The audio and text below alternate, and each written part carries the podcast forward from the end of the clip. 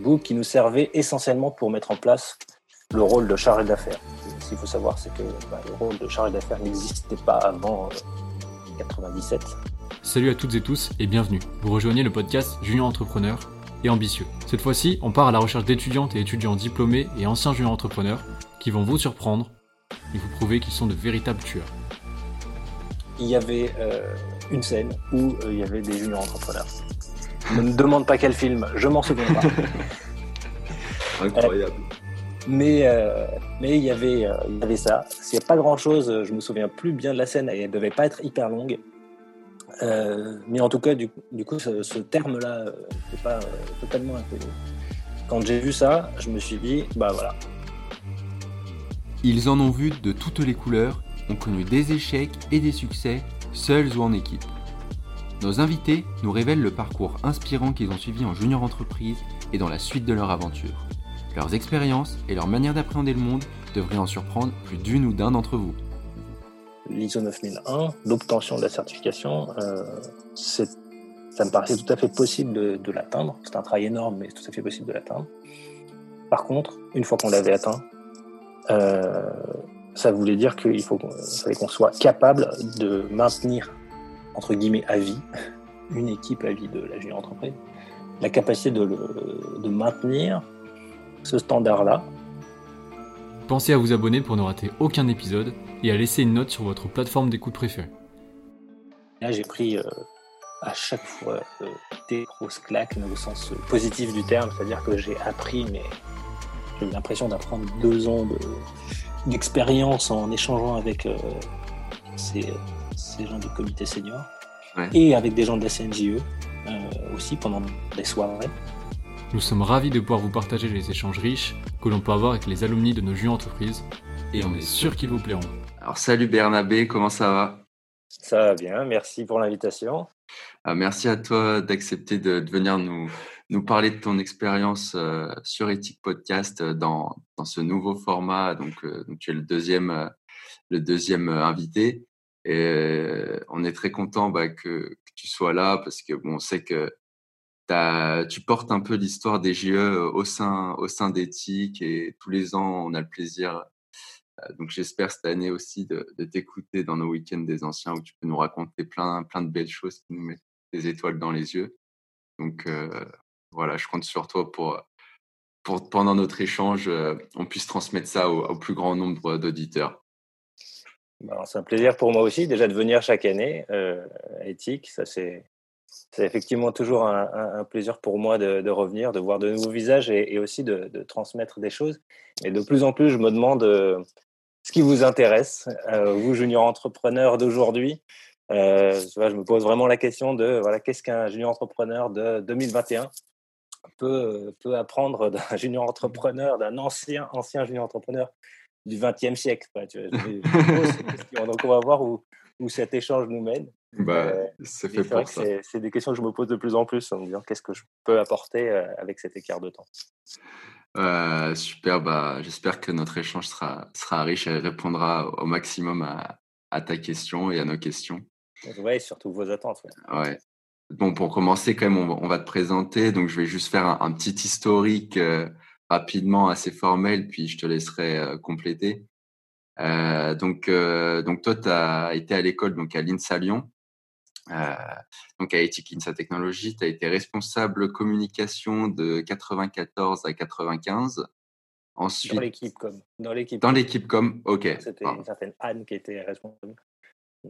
Eh ben bonjour à Anne alors et tu, étais dans l'équipe communication, autant pour moi. Euh, ensuite, tu as été vice-président de 95 à 96. Après, euh, vice-trésorier de 96 à 97. Ça sonne bien, mais c'est à l'époque on disait comptable.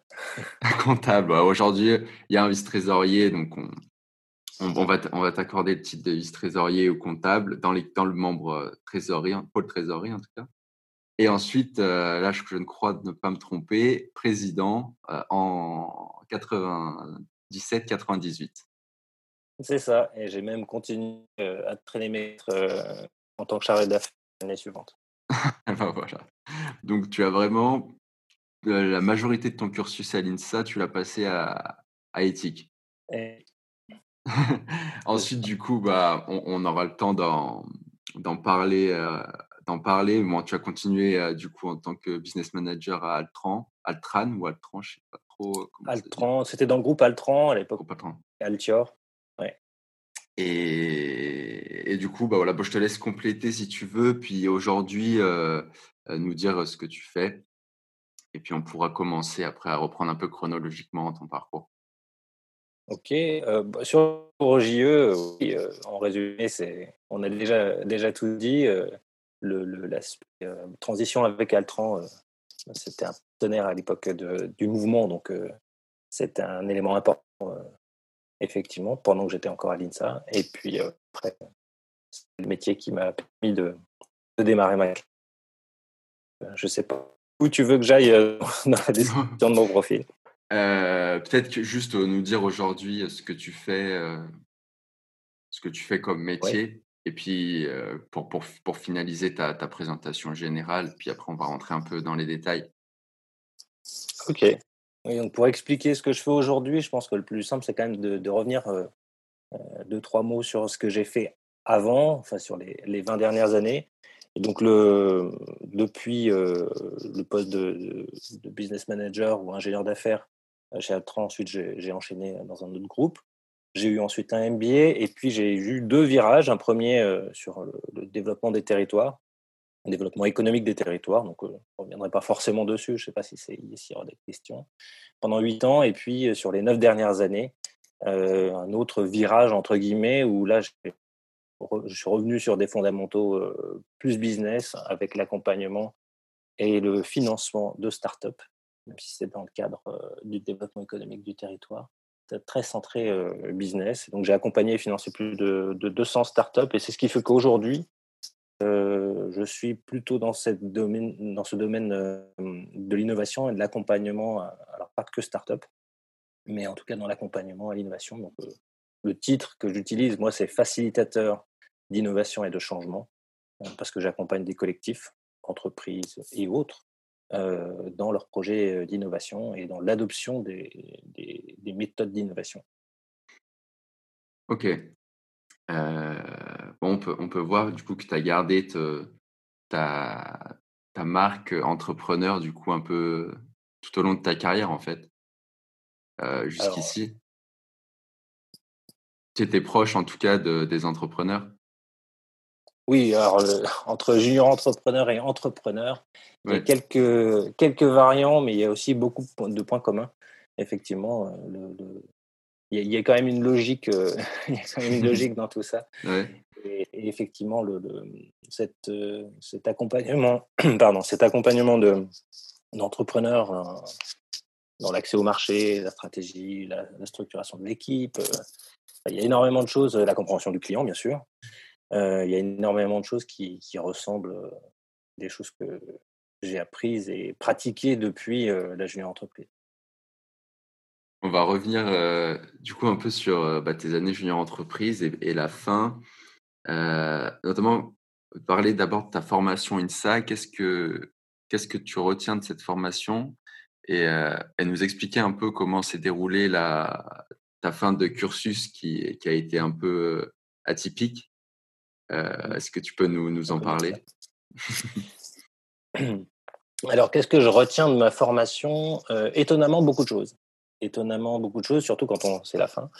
Euh, j'en retiens énormément de choses que j'ai apprises euh, sur des manières de penser, sur des manières de poser les problèmes, sur des manières de découper les problèmes. Et même si euh, beaucoup de choses sont d'ordre scientifique, ce sont, ont été utiles en maths, en physique, en, dans les matières scientifiques en général, je m'approprie beaucoup les, les, modes de pensée de ces matières scientifiques. Euh, et je m'en rends compte quand je travaille avec d'autres personnes qui n'ont pas ce, background. Euh, pour résoudre euh, des problèmes, poser des problèmes, simplifier, entre guillemets, modéliser les problèmes pour avancer. Donc ça, c'est un élément qui est un peu une trame de fond. On ne peut pas dire que ce soit des matières en particulier, mais, mais il y a beaucoup de choses dans le cursus INSA que je retiens effectivement, euh, c'est d'autant plus euh, étonnant pour moi même, hein, notamment quand je travaille avec des, INSA ou des ingénieurs, c'est que j'ai probablement retenu, après toutes ces années, pas mal de choses, et peut-être plus de choses. Parfois, je me rends compte que certaines personnes, alors que, contrairement à, ces personnes-là, je ne suis pas diplômé de l'INSA. Pourtant, j'y ai passé un certain nombre d'années, comme tu as pu le constater en, disant, en rappelant mon parcours en fait au sein de la jeune entreprise. Donc, je suis resté pas mal d'années, mais au final, bah, je n'ai pas, pas, eu le diplôme. j'ai l'habitude de dire que j'ai plus passé de temps à la junior entreprise que en GE, donc j'étais en génie électrique. c'est, je pense, assez vrai et c'est à la fois l'erreur fondamentale que j'ai faite pendant que j'étais à l'INSA et en même temps ce qui m'a sauvé dans ma carrière par la suite. Et comme tu l'as dit, du coup, Altran qui était partenaire du mouvement à l'époque où tu étais président, c'est ça? C'est ça, exactement. Du coup, tu avais, tu avais des contacts avec eux du coup, via la, la junior entreprise? Oui, alors ça, ça va même beaucoup plus loin que juste des contacts et le fait qu'ils étaient, qu'ils étaient partenaires du mouvement. C'est qu'à l'époque, donc il y avait un ancien de la CNGE qui est passé chez, chez Altran et qui a, dans ce partenariat, développé un book, d'une, on appelait le book Altran, et qui était le quelque part le, book qui nous servait essentiellement pour mettre en place le rôle de chargé d'affaires. Ce qu'il faut savoir, c'est que bah, le rôle de chargé d'affaires n'existait pas avant 97, euh, avant 1997. Ce qui posait d'ailleurs. Et donc on a, euh, on a eu une relation privilégiée avec Altran aussi parce que on a été euh, dans les JE qui ont mis, le, mis en place le plus fortement et qui ont fait appel à Altran le plus fortement pour nous aider à mettre en place ce rôle-là au sein d'Agile. Ok, donc tu étais impliqué de fait euh, dans, aussi très fortement avec Altran et dans, dans ce book. Du coup, s'il n'y avait pas de chargé d'affaires, avant, c'était quoi le rôle euh, qui était au cœur de la JE et maintenant qu'on connaît le rôle et son importance, on se demande comment on faisait sans. Ouais. Euh, donc avant, il y avait un découpage qui était plutôt technique. Euh, d'ailleurs, moi-même, je ne comprenais pas le nom euh, qui avait été choisi, puisqu'on parlait de chef de département. Donc, euh, à l'INTA, un chef de département, c'est, le directeur de, hmm. de, de l'école, de l'ensemble, voilà, le département informatique, etc. Mais là, c'est le terme qu'on utilisait pour nommer, en général, le cinquième année, quatrième, cinquième année, qui représentait l'activité en question. Donc le département, voilà, IF. Euh, euh, à l'époque, il y avait deux génies mécaniques, GMC, GMD. Euh, voilà, les différentes, les différentes disciplines représentées à l'INSA avaient quasiment, pas tout, tout, le monde, mais quasiment toutes, celles qui avaient des études en tout cas, avaient un chef de département. Et c'était cette personne qui était plutôt technique, qui, qui, était très technique, qui était en charge de, de, de, rédiger le cahier des charges, faire la proposition et de recruter intervenants, mais c'était quelqu'un qui était beaucoup plus sur les aspects techniques. Le, but du jeu, c'était de bien répondre à, la demande au sens technique. Et, il n'avait pas de rôle dans la mission. Et, ces personnes-là faisaient de la prospection ou elles Non, pas du tout. Non. Et personne faisait de la prospection à la CHIE si, si, il y avait... Ah si, il y avait des gens quand même. Si, si, il y avait bien une équipe prospection. Euh, il y avait bien une équipe prospection, mais il n'y avait pas de. Enfin, la transition se faisait directement sur le plan technique. C'est ça qu'il faut comprendre. Et cette personne-là euh, avait surtout comme mission euh, de passer la main à un, un intervenant, aujourd'hui on dit consultant, adapté, qui prenait en charge l'affaire. Ok. Ce qui veut dire que le client était en direct avec ce qu'on appelle aujourd'hui le consultant. Oui. Donc, euh, et, que le chef de département, potentiellement, lui, était en contact direct avec le consultant ou les consultants aussi, mais pas forcément avec le client. Et si c'était le cas, euh, il faut savoir qu'il n'avait pas de rôle officiel pour ça. Ce pas, pas sa fonction principale. Ok, donc quelque chose qui a bien, bien évolué aujourd'hui, du coup.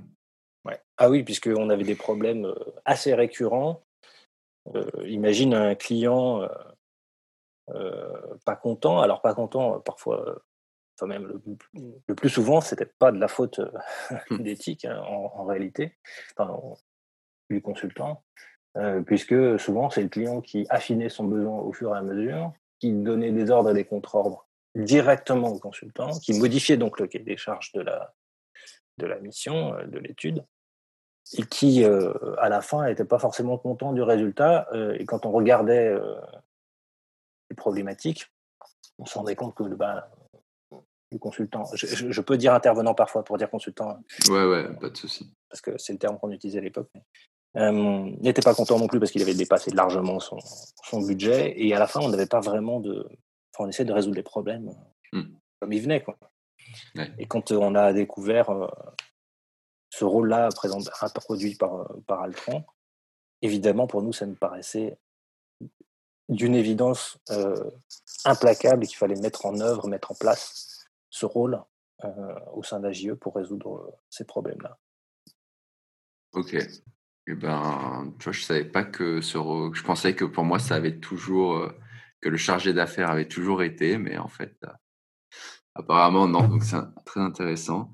Et, et, on comprend du coup d'où viennent un peu les, un peu les, les, pas les peurs, mais ce qui est mis en place aujourd'hui pour justement garder ce contact client au chargé avec le chargé d'affaires et pas pas retomber du coup dans, dans les erreurs du passé. Mmh. Oui, c'était vraiment une interface dédiée pour le client pour tout ce qui était compréhension du besoin, on va dire hors technique, suivi du besoin, vers le, besoin et, tous les aspects financiers, enfin économiques et puis et puis juridiques éventuellement aussi, renégociation, signature d'avenant, etc. on n'imagine pas aujourd'hui laisser cette responsabilité-là en première intention à, un consultant. Donc c'est mieux comme ça. C'est clair. J'aimerais revenir un peu sur. donc là, on a un peu détaillé le fonctionnement du coup d'une JE à la transition du coup avec ce rôle de chargé d'affaires.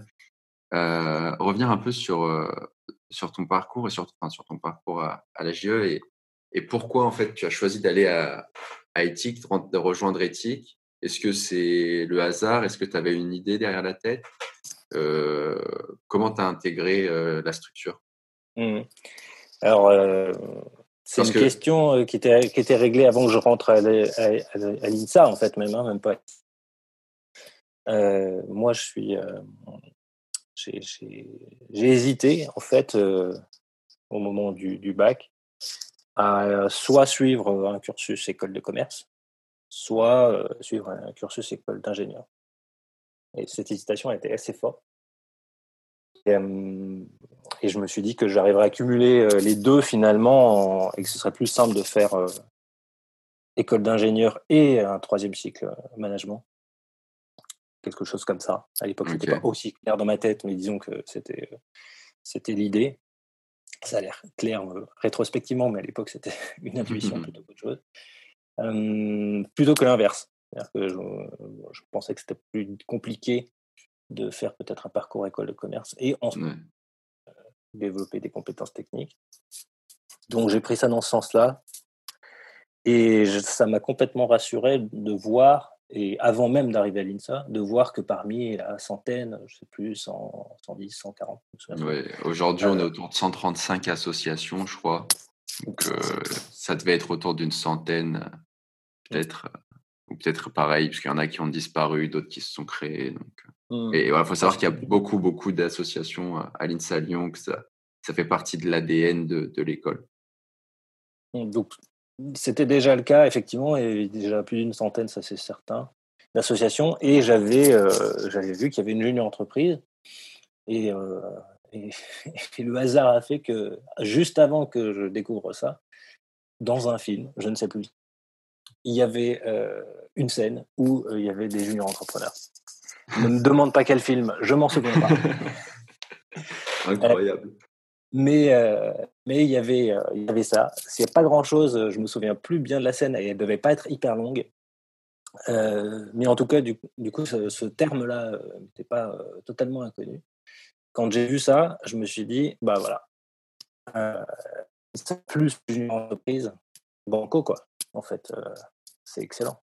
C'est le meilleur choix du monde. Donc, en fait, avant même d'arriver à l'INSA, d'arriver sur le campus, j'avais l'intention de, de, rejoindre la junior entreprise.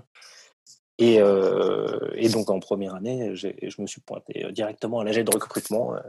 Je me souviens encore être allé voir Sandrine Murcia, la présidente de l'époque, pour essayer de rentrer à l'éthique. Elle m'a dit non. donc, elle m'a dit l'année, première année est probatoire, donc, donc non, ce ne sera pas possible. Okay. Alors, on ne prendra pas cette responsabilité-là. Et donc, du coup, j'y suis rentré l'année d'après. Ok, tu as dû patienter un an quand même. Ok, c'est marrant. et avec le, recul, on comprend pourquoi elle m'a dit ça et on comprend qu'elle avait raison. Ouais. Euh, c'est vrai que les en première et deuxième année, du coup, pour euh, juste remettre en contexte, du coup, l'INSA qui est une école d'ingénieurs euh, post-bac, donc on passe pas par, par une prépa classique. donc pour toi, en fait, ça correspondait à ta première année de prépa. Donc voilà, les gens comprendront pourquoi ces deux années qui sont assez intenses et que à la junior entreprise, on retrouve plutôt des, des profils de troisième, quatrième, voire cinquième année. Euh, mais c'est intéressant puisque là, avec le distanciel, tu vois, on a remarqué qu'il y avait de plus en plus de deuxième année qui, qui étaient à fond à éthique en fait, parce que bon bah, bon déjà, je pense qu'ils ont moins de choses à faire euh, que quand toutes les assos et tous les toutes les activités sont, sont, sont, comment dire, sont, enfin, voilà, sont, sont sur le campus. Euh, mais là, du coup, cette année, il y a beaucoup de deuxième année qui ont rejoint la junior entreprise. Il y en a même qui vont intégrer le CA l'année prochaine, pour te dire. Mmh. Donc, euh, c'est assez intéressant de voir un peu ce changement. Euh, mais ouais, c'est vrai que c'est deux années très, très chargées. Et, et, pour revenir, pareil, sur le fait de, de la JE qui, pour, qui a influé sur ton choix d'école, c'est marrant parce qu'on en discutait il y a pas longtemps avec quelqu'un qui disait Moi, je suis, pareil, je suis venu j'hésitais entre, entre deux écoles euh, et j'ai, je suis venu à l'INSA parce que je savais qu'il y avait une junior entreprise qui marchait bien, tout ça. Donc, pour les écoles, ça peut être vraiment une, une bonne chose de développer sa junior entreprise pour attirer des, des bons profils, je pense. je te laisse la, paternité de ces propos, puisque à l'époque, on avait beaucoup moins d'informations qu'aujourd'hui. Et donc, euh, je ne peux pas dire que c'était un choix d'école pour moi, mais c'était plutôt un choix de la voie que j'allais suivre. la logique de pouvoir avoir euh, une école d'ingénieur qui, en plus, euh, soit capable d'offrir une, expérience j'ai une entreprise, sachant, enfin entreprise, sachant qu'on est bien d'accord, à l'époque, 18 ans, le bac, je ne sais même pas ce que ça veut dire une entreprise. J'ai une idée de ce que ça peut être, j'ai une envie de, de, faire, mais honnêtement, euh, la compréhension de ce que c'est est extrêmement limitée. Ouais. Oui, c'est vrai que quand on arrive, c'est un peu flou et ça se décante au fil des, réunions et des formations qu'on suit à la junior entreprise. Euh, et, tu, c'était comment la mentalité quand tu es arrivé à, la junior entreprise parce que parfois, on peut avoir une image euh, de d'étudiants qui sont là en, costard, en train de travailler, d'appeler des clients, tout ça. Mais aujourd'hui, on sait que c'est plus vraiment le cas. Euh, toi, c'était comment euh, quand tu es arrivé? Alors, je pense qu'il y avait un héritage d'un passé proche qui était quand même très influencé par l'organisation, j'imagine, grand groupe, ou en tout cas certains partenaires encore plus anciens du mouvement. Parce qu'on était vraiment sur des, sur des méthodes de. enfin, je ne dirais pas l'état d'esprit, mais en tout cas des méthodes de travail importées euh, des grands groupes à l'époque. C'était un peu la fin du cycle, mais euh, il y avait encore ça. Par exemple, il y a eu un euh, de recrutement. tu les sentais de, de, grands groupes partenaires. Alors, j'ai un peu de citer des noms, mais en tout cas, euh, voilà, il y avait des grands groupes partenaires qui avaient, qui avaient des dossiers de recrutement à l'époque, dans les années 90, qui étaient, qui étaient euh, longs et fastidieux, hein, une trentaine de pages à l'époque, on euh, rédige à la main, sur papier, pour avoir ça en tête. Et, donc, et donc, il y avait des process assez stricts, assez longs, assez lourds de recrutement, et l'éthique avait encore un peu ça on sentait que c'était à la fin, mais, euh, mais il y avait ça à l'époque. Euh, je pense que c'était pas que éthique, mais euh, en tout cas, c'était quelque chose qui était, qui, était encore perceptible au moment où je suis arrivé, même si c'était un peu la fin. costard cravate, peut-être pas, mais côté process, dès le recrutement qui était, qui était assez surprenant. Ok. Donc, arriver un peu dans, dans, le grand bain de, d'une mentalité, enfin d'une méthode de travail, comme tu dis, grand groupe, alors que tu as, as, 19 ans, quoi. ta, première approche avec éthique. Et que c'est une asso de l'INSA et que enfin, je ne m'attendais pas forcément à ça. Mais, mais en même temps, c'était un peu bizarre cette époque-là parce que, enfin, cette année-là, on va dire, parce que je pense que l'entreprise avait été beaucoup plus grosse précédemment, enfin, juste avant. Et il y avait eu, alors je sais pas avant, donc c'est difficile de dire, mais mmh.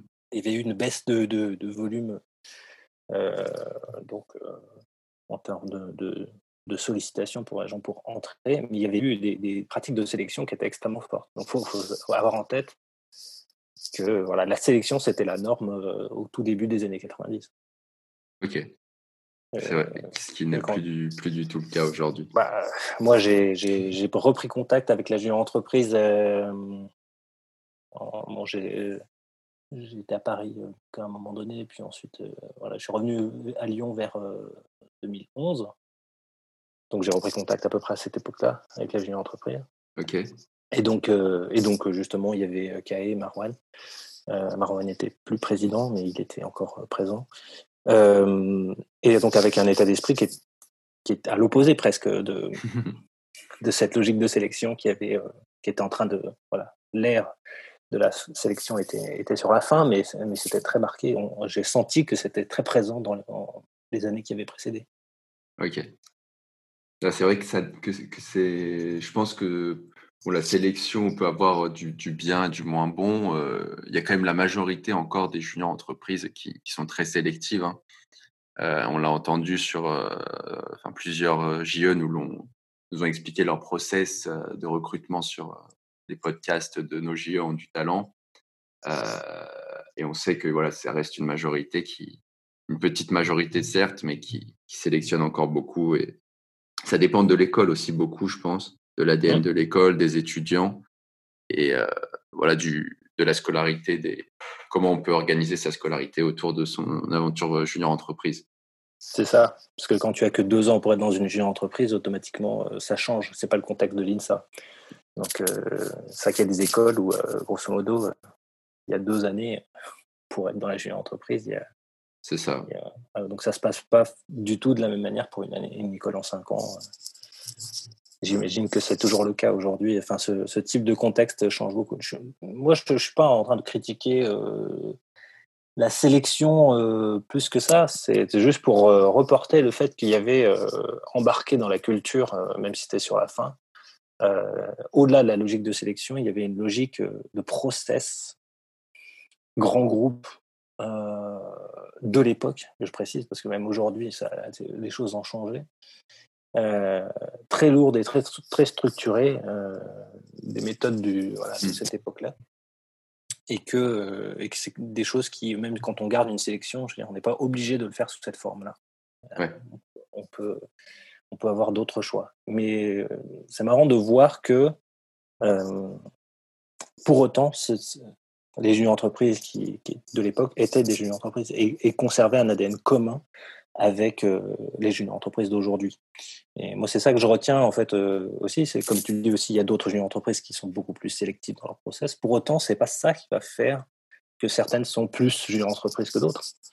Donc il y a un ADN commun, pourtant avec des pratiques assez différentes. Donc ça, c'est intéressant, moi, je mmh. trouve. C'est ouais, certainement ce qui, ce qui fait la force du mouvement et des différents profils qu'on peut, peut y retrouver.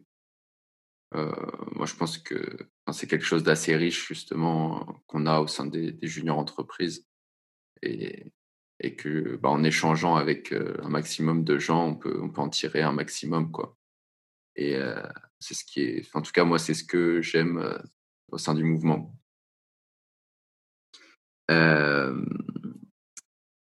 Oui, je voulais, on parlait du coup des process grands groupes. Je voulais juste rebondir sur, sur ça.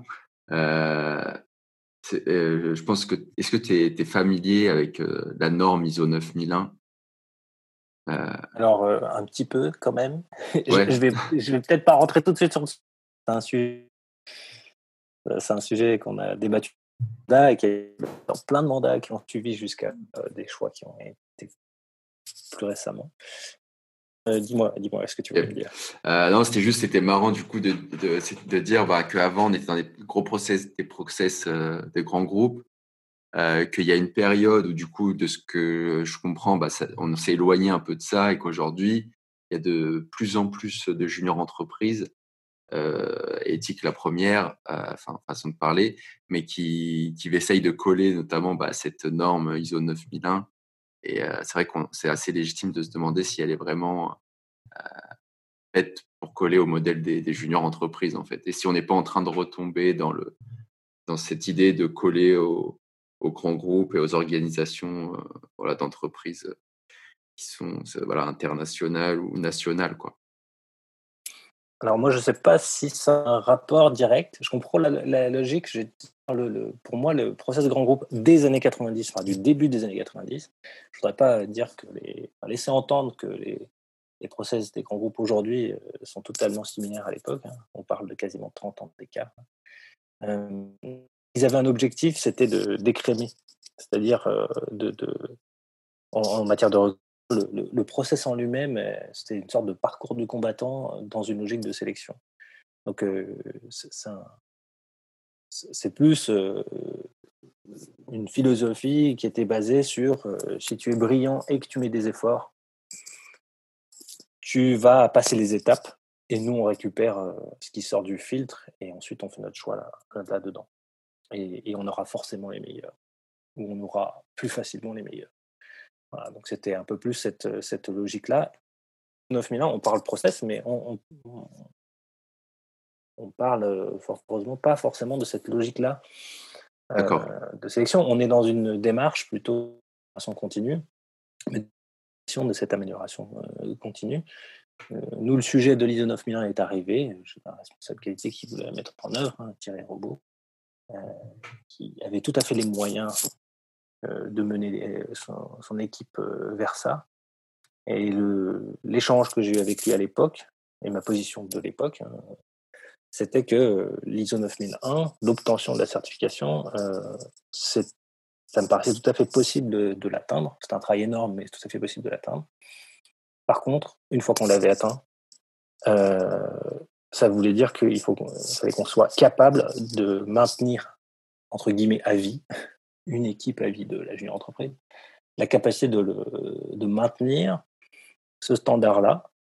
Euh, et donc, il faudrait s'assurer qu'on ait toujours des gens motivés pour le faire, euh, motivés, capables pour le faire. Et c'était là où j'avais un petit peu de, réticence sur euh, l'ISO 9001. C'était de se dire, OK, on engage les gens, pour, on engage les futures générations euh, alors qu'en en fait, on cherche, nous, à faire quelque chose d'intéressant pour nous, et c'est tout à fait logique d'utiliser la jeune entreprise pour ça. Mais on les engage euh, sur, sur la suite, et donc euh, bah, les, suivants, eux, ils n'auront pas la, motivation de mettre, d'être les premiers à mettre en œuvre la certification. Ils auront probablement un peu plus le stress de ne pas la perdre. Euh, mais est-ce que ça sera dans le temps quelque chose qui est pérenne? Et moi, c'était mon obsession c'est la mmh pérennité de ce qu'on faisait. Si tu montes d'un cran, est-ce que c'est ce que tu fais Est-ce que ton sommet que tu atteins, est-ce que tu es capable de montrer, monter l'Everest Est-ce que ça, ça, ça n'impose pas au suivant de faire la même chose Et si jamais on n'y arrive pas, les ne seront pas perdus au passage? Voilà, c'était les, les, réflexions de l'époque sur le l'ISO 9001, mais c'est très différent de, d'un process grand groupe. Ok, Ok, intéressant. Euh, et du coup, au sein de la, ta junior, on a vu que tu avais occupé différents postes dans différents pôles. Mmh. Euh, donc, tu as, eu une vision euh, hyper globale, en fait. comment tu as, été amené à, déjà à, naviguer un peu entre ces différents pôles? C'est toi qui voulais regarder un peu ce qui se faisait de partout Est-ce que tu avais déjà, dès que tu es rentré, derrière la une idée derrière la tête de dire un jour, je voudrais être président, donc il faut que je connaisse, euh, faut que je connaisse tous les pôles. Euh, comment ça s'est passé un peu ton parcours euh, au sein de la structure? Accident et opportunité Non, c'est pas du tout quelque chose de planifié. si je dois rentrer dans les détails, il y a eu quelques accidents et quelques opportunités. Euh, je suis rentré dans l'équipe communication euh, parce que c'est là où j'avais l'impression que je pourrais le mieux rentrer euh, dans l'activité junior entreprise. Je me sentais pas forcément capable de, de, faire d'aller sur d'autres en fait d'autres pôles. ensuite, été très particulier pour le passage vice-président parce que la situation de la junior entreprise était très particulière à l'époque. Donc pour faire simple, on n'était pas assez nombreux. Et euh, les anciens, euh, les membres du CA, statutairement, en tout cas dans le réglementaire, devaient être candidats pour la présidence. En fait, il n'y en a aucun qui, a, qui a candidaté. Et donc, on s'est retrouvé dans une situation particulière où il a fallu trouver un président, un, CA, dont la présidence ne serait pas euh, porté par, par un ancien du CA. Euh, donc c'était une année particulière dans laquelle, euh, pour laquelle bah, je suis arrivé. je ne vais pas rentrer dans les détails, sauf si vraiment tu as des questions, mais il s'est trouvé que j'étais nommé assez rapidement, du coup vice-président, mais c'était pas c'était pas forcément ce que j'avais imaginé en rentrant. J'avais imaginé une progression plus plus smooth, plus lente, plus progressive. voilà. Et donc là, la situation a fait que euh, assez vite, question. Effectivement, une fois président, euh, de manière, euh, j'ai souhaité être président, ayant fait une partie du job puisque la présidente était en stage à l'étranger pendant 4 ou 5 mois. Donc, du coup, l'année d'après, j'ai souhaité être président et ça s'est pas passé comme prévu. Ok, c'est-à-dire? Alors, moi, j'appelle ça un putsch. Mais euh, je pense que les gens de l'époque euh, qui ont été élus vont évidemment euh, crier au scandale. mais voilà, il, s'est passé qu'il y a une équipe alternative qui s'est montée et, qui, sans rentrer dans les détails, a usé de stratagèmes qui leur ont permis de, de gagner cette élection. Et, et j'avais, pour ma part, remodifier le système électoral euh, qui lui-même avait été modifié. Euh, pareil, des situations un peu particulières euh, l'année où je suis arrivé dans la junior entreprise. il, y avait eu, aussi un, petit conflit d'équipe, de deux équipes, avant que j'arrive. donc il y avait eu des modifications électorales. J'avais remodifié pour éviter de rééditer la, situation. C'était quoi que tu as modifié? Tu t'en souviens? Oui, oui, bien sûr. Alors, ça fait beaucoup de digressions, mais après, si, tu commences à trop long, tu, tu, couperas au montage. Si c'est trop long. Euh, le, la situation dans laquelle je suis arrivé, c'est euh, une situation économique qui était difficile pour la jeune entreprise. Euh, un, expert comptable qui nous avait menacé de dépôt de bilan si on faisait du déficit sur, à nouveau sur l'année en cours. Et, il y avait eu deux équipes pour reprendre le flambeau avec cette situation-là. Une équipe, on va dire, dans le rayonnement JE, mouvement, développement, relance, et une équipe plutôt, on va dire, confortation de, enfin, pérennisation de la structure confortation des, acquis et euh, rétablissement de, de bases saines euh, financières pour, euh, pour la suite. Donc, tu vois, deux stratégies, j'allais dire. Mmh. et donc, ces deux sont affrontés sous forme de deux équipes. Et j'ai appris que les, modifications électorales juste avant, pour que l'élection se fasse par, par poste et non pas par liste. Ok. Voilà. Donc, on ne rentrera peut-être pas dans les détails pour dire que euh, euh, le sentiment que la liste préférée de, du CA sortant était peut-être pas celle qui allait gagner. Du coup, il y a eu cette modification. Mmh. Mais du coup, c'est vrai que c'était pas évident d'être dans une structure où tu avais euh, des membres des deux équipes finalement, quasiment panachés, pas à 50-50, mais pas loin. Qui étaient dans la même équipe. Donc, c'est vrai que c'était voilà quelque chose que j'avais vécu. et qui peut-être paraissait une bonne idée mais qui ne semblait pas idéal. Et donc, comme à l'époque, il y avait souvent deux équipes. Hein, et donc, l'idée, c'était d'avoir une logique plus de panacher deux équipes, mais sous un mode avec une majorité. Ce qui fait, par exemple, dans les élections, si tu es familier, des élections, des systèmes d'élections, par exemple, les élections régionales fonctionnent à peu près sur ce modèle-là. C'est-à-dire que la liste qui ressort en 1 a un bonus. D'accord.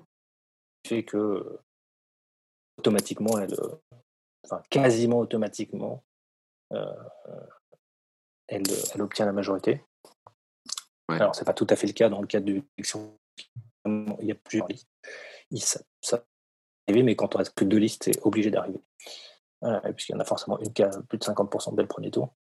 Donc, euh, c'est ce qui s'est passé pour moi, mais dans le sens inverse de ce que j'imaginais. C'est-à-dire que l'équipe en question a gagné, et moi j'avais un poste. Voilà. Et donc je me suis retrouvé avec un poste, et ils m'ont donné celui qu'ils ne voulaient pas. D'accord. Ou qui comprenait pas, je ne sais pas. Et du, et Donc j'ai pas choisi. J'ai pas choisi ce poste-là. J'ai choisi de rester dans la junior entreprise. J'ai choisi de, de rester présent, euh, d'avoir un rôle d'influence le plus possible. Et, euh, et c'est ce que j'ai fait, euh, même si c'est pas le poste que j'aurais préféré de et de loin. Ok. C'était, c'était, tu peux rappeler le poste du coup que tu as occupé? Donc c'est le fameux poste de comptable Comptable qui aujourd'hui est plus ou moins vice-trésorier. Vice-trésorier. Après, il y a, il y a aussi des, bah, des comptables du coup, qui font partie de l'équipe trésorier, mmh. mais ok. Mais là, il y en avait un seul. Il était mon du CA. D'accord, ouais, c'est ça. C'était huit personnes, je précise. Ok, d'accord, huit personnes. Du coup, il y avait un, responsable de chaque pôle, c'est ça? C'est ça, ouais. Mmh. Ok sachant qu'il n'y avait pas de charge d'affaires, puisque ça n'existait pas. Ouais, c'est ça. Et, euh, et, donc, du coup, tu as, été enfin, du coup, comptable. Et ensuite, euh, l'année d'après, donc, tu as, quand même, es quand même accédé à, tu as quand même accédé à la présidence. Oui, tout à fait. finalement, finalement. Euh, voilà. Et donc, toujours, tu as, monté une équipe et puis vous vous êtes présenté, vous avez été élu. Alors, comment dire ça de manière euh, positive, euh, sans offenser personne euh, le, mandat en question n'a pas, n'a pas rayonné au sein de l'INSA de sorte à lui assumer, assurer une taille confortable. Donc oui, j'ai réussi à monter une équipe, mais honnêtement, ça se poussait pas. enfin, il n'y a pas eu de, il pas eu de liste hein, cette année-là. cette année-là. Euh, donc, euh, donc j'ai constitué ma liste et j'ai pas eu franchement euh, d'opposition puisque puisque la, les effectifs de la GE ont quand même largement fondu après. donc voilà, je sais pas si c'est utile de rentrer dans les détails de, de, tout ça, mais la situation de la GE était, si on prend des faits, était financièrement assez mauvaise, déficit, réduction du chiffre d'affaires de 40%, voilà et des effectifs à peu près dans, la même, euh, dans les mêmes euh, proportions. Euh, donc, donc ça avait un goût de, de, de redémarrage en fait. D'accord. Ce qui devait être dans un sens, bon, quand on est dedans, c'est peut-être pas très, pas très marrant, mais c'était challengeant. Oui, alors, de toute façon, tu prends la situation comme elle est. Je veux dire, tu, tu ne rêves pas idéal en me disant ça aurait pu, euh, ça aurait dû, voilà, c'était comme c'était. Et, euh, mon souci à moi, euh, ayant toujours été la pérennité de ce qu'on faisait, quand on a une structure qui par nature a un turnover de 40-50%, forcément cette logique de, pérennité, de transmission est essentielle, d'apprentissage par l'action est essentielle. Et donc, euh, pour moi, l'essentiel, c'était de préserver euh, un maximum de choses euh, d'avant et d'essayer d'en transmettre un maximum pour la suite. Donc, voilà, tu prends les choses comme elles sont. J'ai dire, tu n'as pas vraiment le choix, en fait. Et, et, du coup, ton, ton, mandat de président, il, enfin, quel était, comment tu l'as vécu? Comment tu, tu, faisais pour, pour remotiver du coup une équipe qui, qui, pareil, quand on était, du coup, comme tu l'as dit, n'était pas dans une période de feu, entre guillemets, ou d'hypercroissance. Euh, C'était quoi ton rôle là-dedans? Comment voilà, as, comment tu as, as, vécu ton mandat et comment tu as réalisé ta, ta, mission de président? Mmh. euh, Je pense que l'idée pour moi, c'était euh, d'apprendre de mes erreurs euh, déjà des deux mandats précédents. En tant, que en tant que président par intérim, deux ans avant, et puis l'échec à l'élection, c'était quand même à prendre en considération. Certes, il y a eu un, une démarche pour me discréditer, etc., qui a été mise en œuvre. Mais euh, pour autant, euh, si j'avais fait d'autres choix, peut-être que n'auraient pas abouti. Donc euh, j'ai beaucoup fait de travail sur moi-même déjà pour commencer, pour que l'équipe, sur le côté de management, c'est-à-dire que la perception des gens que les gens avaient de moi, d'une part, des décisions, de la manière de prendre des décisions.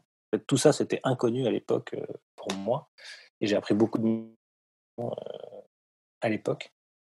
Et donc là, l'idée pour moi, c'était surtout de donner un maximum de d'autonomie et de, de chances d'apprendre en faisant euh, ce, que, ce qui était euh, le plus motivant pour les, les membres qui étaient dans l'équipe, qui était vraiment super d'ailleurs. J'avais vraiment la chance euh, d'avoir une équipe géniale.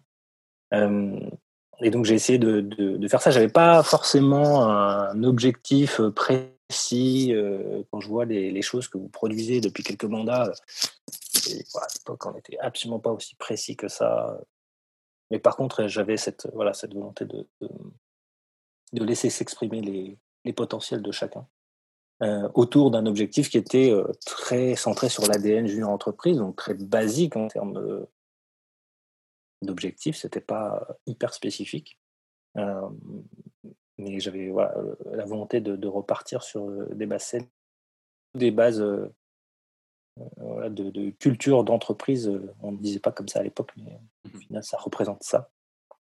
Euh, qui soit euh, qui soit appliqué tout court euh, dans le mandat et qui, qui transpire pour le mandat d'après. Ok.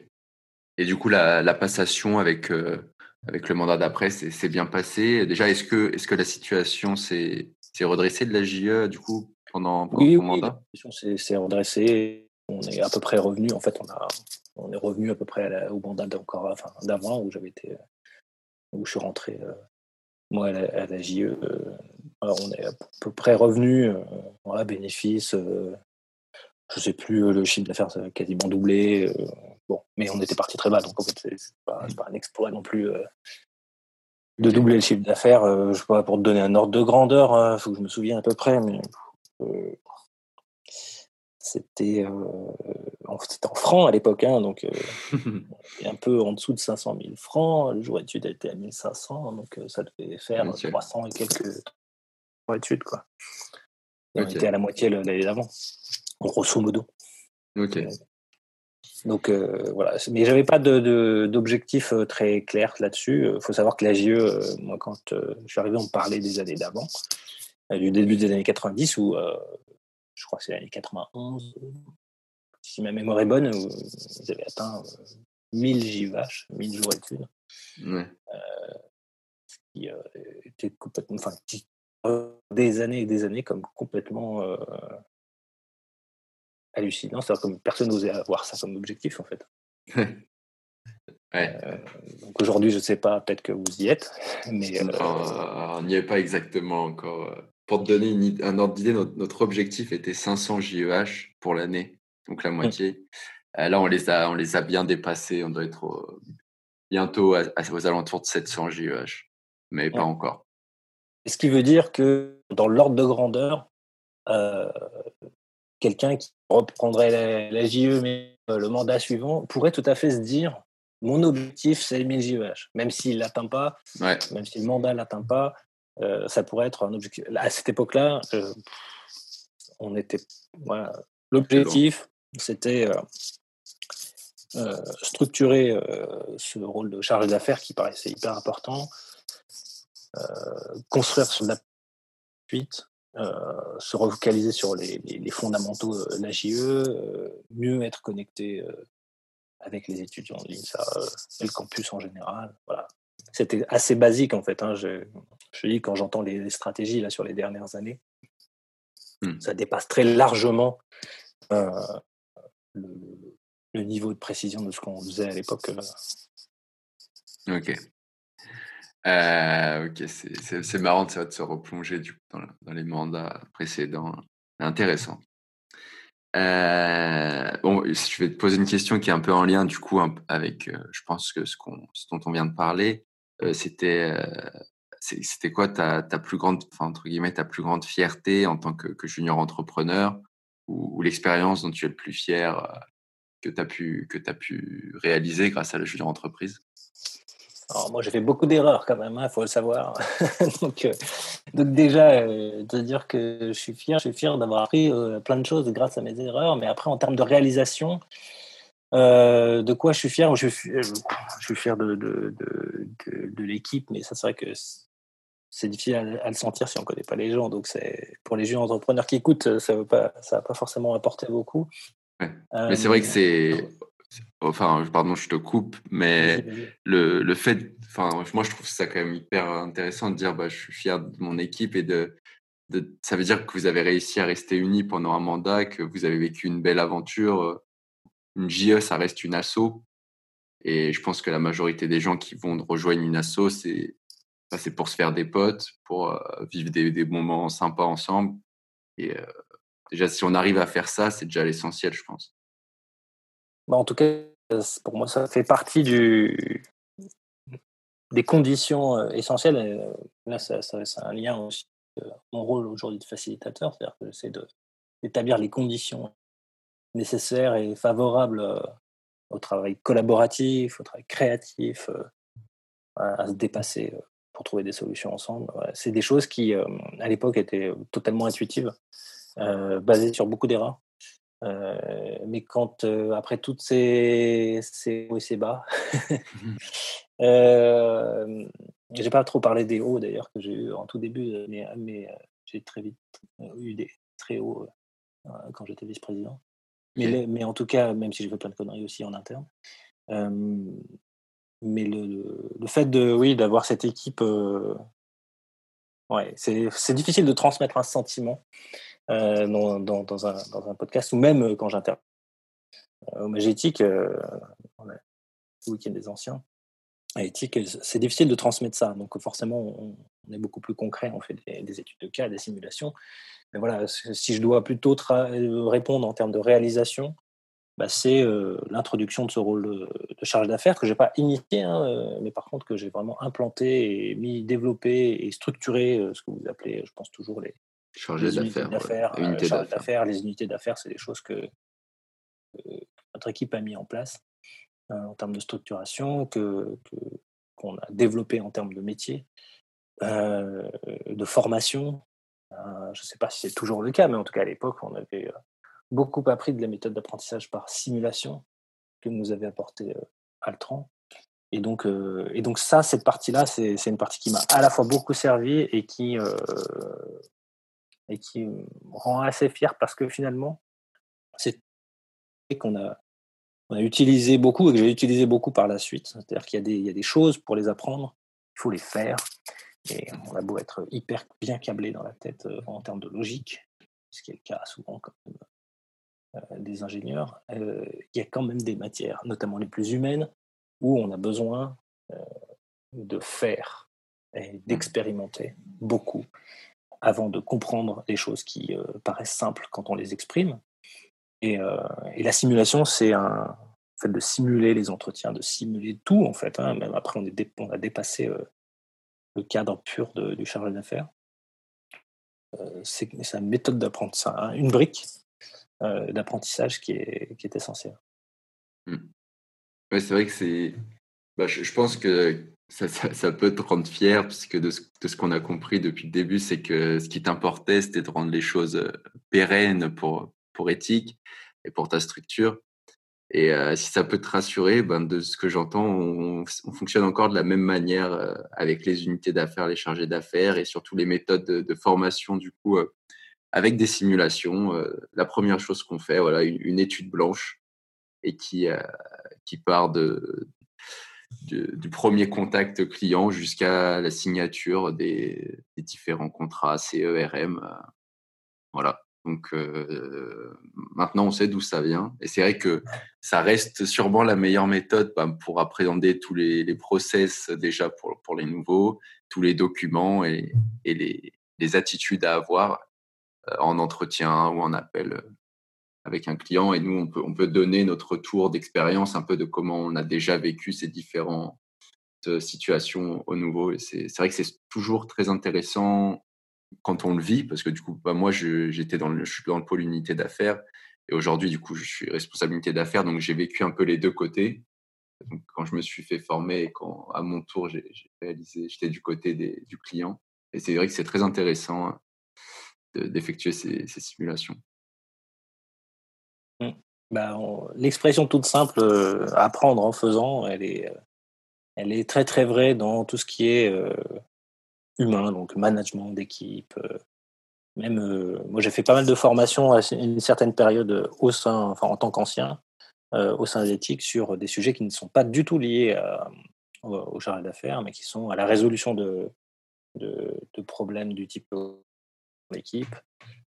donc plutôt à destination des responsables de pôle, du président ou des présidents, de la présidence, selon le cas d'année mais en tout cas de, de, qui sont centrés sur les problématiques euh, humaines. Euh, la simulation euh, de préparation qui est, qui est puissant et c'est à le dire c'est simple et à le vivre c'est tout à fait autre chose. Pour les auditeurs, c'est de, de l'entendre quand on l'a pas encore fait. Mais donc je vous, en, je vous encourage à faire sur ce que vous voulez parce que enfin tant que c'est tant que c'est en lien avec de l'humain, de l'interaction humaine, euh, c'est utile. Mmh. Euh, ouais, c'est vrai que ça ne s'apprend pas dans des livres, quoi, comme on dit. Est-ce que on va parler de moments un peu. moi, c'est une des meilleures de mes, meilleures questions entre guillemets. Je sais que j'ai déjà entendu de toi du coup l'année dernière pas mal d'anecdotes euh, qui ont eu lieu au sein du mouvement des juniors entreprises euh, en général ou même au sein d'éthique. Euh, déjà, on va commencer par est-ce que ton meilleur moment en tant que junior entrepreneur, est-ce que ce serait un congrès ou, une certaine soirée? Et puis ensuite, si tu avais une anecdote à raconter aux, aux, juniors entrepreneurs de l'ensemble du mouvement, laquelle ce serait? Mmh. Alors, anecdote, parce que je suis resté longtemps, hein, j'ai redoublé pas mal. Donc, euh, du coup, j'ai eu l'opportunité. Euh, c'est difficile pour moi d'en choisir une, mais je peux te dire en termes de sentiments, d'émotions fortes. Tu peux en dire euh, deux si, si, jamais ça te soulage. non, non, je vais en dire, je vais en dire une, mais hum, enfin, un moment en particulier, c'est au tout début de, où j'étais vice-président, donc deuxième année, tout jeune, qui ne connaissait encore pas grand-chose, honnêtement à l'époque, donc, comme je l'ai dit, la, la, présidente était en stage, donc j'ai dû faire l'interface notamment avec le mouvement. Et à l'époque, il y avait ce qu'on appelle le comité, ce qu'on appelait le comité senior. Je pense que ça n'existe plus. Ça doit être le comité d'orientation stratégique aujourd'hui, peut-être. Mmh. COS, ce qu'ils appellent. Non, c'était pas ça. Non, c'était les 16 meilleures juniors entreprises de France, celles qui étaient euh, semi-finaliste, je ne sais plus comment on disait euh, du prix d'excellence. Euh, donc, ces 16 meilleures juniors entreprises de France constituaient le comité senior.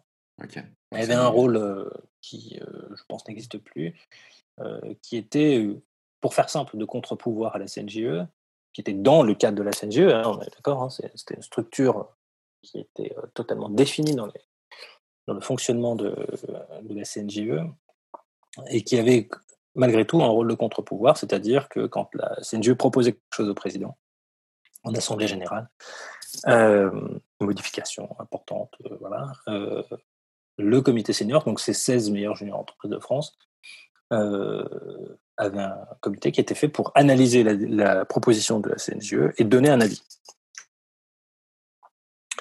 Mais comme c'était des juniors entreprises, forcément, il avait un certain poids Mmh. Donc, que les, juniors entreprises avaient tendance à écouter ce, ce, comité senior, beaucoup, même s'il n'avait aucun, aucune capacité de décision.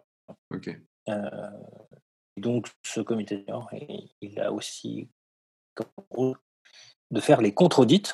Donc, ça ne doit plus exister, peut-être, si le comité senior n'existe plus. Donc, c'est possible que les contre-audits n'existent plus. donc, les contre-audits, c'était quoi? C'était si si la CNJE, par l'audit, euh, définissait une sanction pour une junior entreprise, alors il y avait un contre-audit euh, à peu près deux mois après, euh, par les, le comité senior, qui autre grille d'analyse et qui, donnait, qui rendait de la même manière un avis, confirmation de, de sanction, dans ce cas-là c'était automatique, ou, ou avis divergent, et dans ce cas-là c'était au président de voter. Okay. Sachant qu'à l'époque, je précise, il n'y avait pas de statut intermédiaire. Donc, pour ceux qui nous écoutent, quand on est junior entreprise, on a un label, qui est un label important, qui donne des droits, notamment, alors je pense que c'est toujours le cas, hein. dis-moi si je me trompe, un avantage social en l'occurrence. Oui, c'est toujours le cas. Et, et si on n'a pas ce label, c'est beaucoup plus compliqué de le maintenir. Donc, c'est pas négligeable. Et donc, l'option, c'était ou tu es viré du, du, mouvement ou tu es dedans. Il n'y avait pas de statut intermédiaire on a créé, je dis, il a été créé euh, pendant que j'y étais, un statut intermédiaire. je ne me souviens plus le terme. Aujourd'hui, euh. c'est junior création, puis junior initiative, puis junior entreprise. Il y en a trois maintenant. C'est ça. en fait, euh, on avait défini ces deux-là. Un statut intermédiaire. Junior création, c'est quand tu pars de. Tu crées ta, ta, structure, tu es à l'extérieur du mouvement, mais pour une bonne raison, c'est que tu viens de la créer une étape intermédiaire qui, est euh, montante. tu pars de zéro et tu es en train de mmh. monter vers le statut JE. Et une phase descendante où euh, tu étais JE et tu es sanctionné. Et du coup, ça porte pas le même nom. Mais c'est un statut intermédiaire qui fait que tu es dans, dans, le mouvement, mais sans avoir le label. Ça n'existait pas euh, au tout début, ça a été créé pendant que j'y étais. mais en tout cas, ça veut dire que le, à l'audit, le rôle était crucial parce que ça voulait dire qu'on avait la, possibilité, enfin, l'audit, ben, la sanction était forte quoi, tout de suite. donc tout ça pour dire quoi C'est que j'étais euh, j'étais projeté dans le comité senior en tant que vice-président, n'y connaissant pas grand-chose de tout le fonctionnement de la jeune entreprise, n'ayant été que membre de l'équipe communication. Et là, j'ai pris euh, à chaque fois euh, des grosses claques, mais au sens positif du terme, c'est-à-dire que j'ai appris mais j'ai eu l'impression d'apprendre deux ans d'expérience en échangeant avec euh, ces, ces, gens du comité senior et avec des gens de la CNJE euh, aussi pendant des soirées. Et je me souviens de réunions épiques où on parlait de sujets où je n'y comprenais mais rien du tout. Quoi. Ils me parlaient de sujets, je ne savais même pas que ça existait. J'essayais de suivre, j'essayais de suivre, je voyais les avis qui fusaient dans tous les sens, des gens brillants, brillants. Hein. Franchement, euh, c'était, euh, j'étais vraiment euh, largué et impressionné. et avec une gentillesse, une bienveillance incroyable. Et, et du coup, je n'avais pas du tout vu l'ampleur du mouvement en étant que membre de l'équipe com. Et moi, ça m'a, ça m'a surmotivé ça a démultiplié mon intérêt sur des sujets précis. J'ai passé des jours et des nuits, hein, c'est peut-être ça qui m'a perdu aussi, à essayer de, de retour dans la junior entreprise, à essayer de comprendre des trucs avec une passion incroyable grâce à ces gens-là, parce que ces gens-là eux-mêmes étaient passionnés.